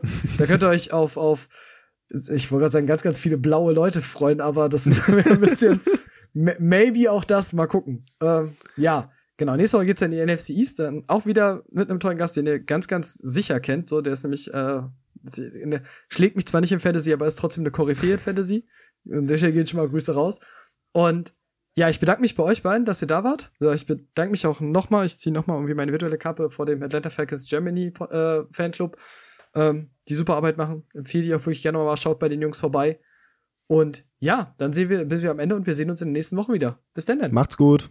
Überlebt Ciao. die Hitze an alle Dachgeschossbewohner. Ja. ciao, ciao.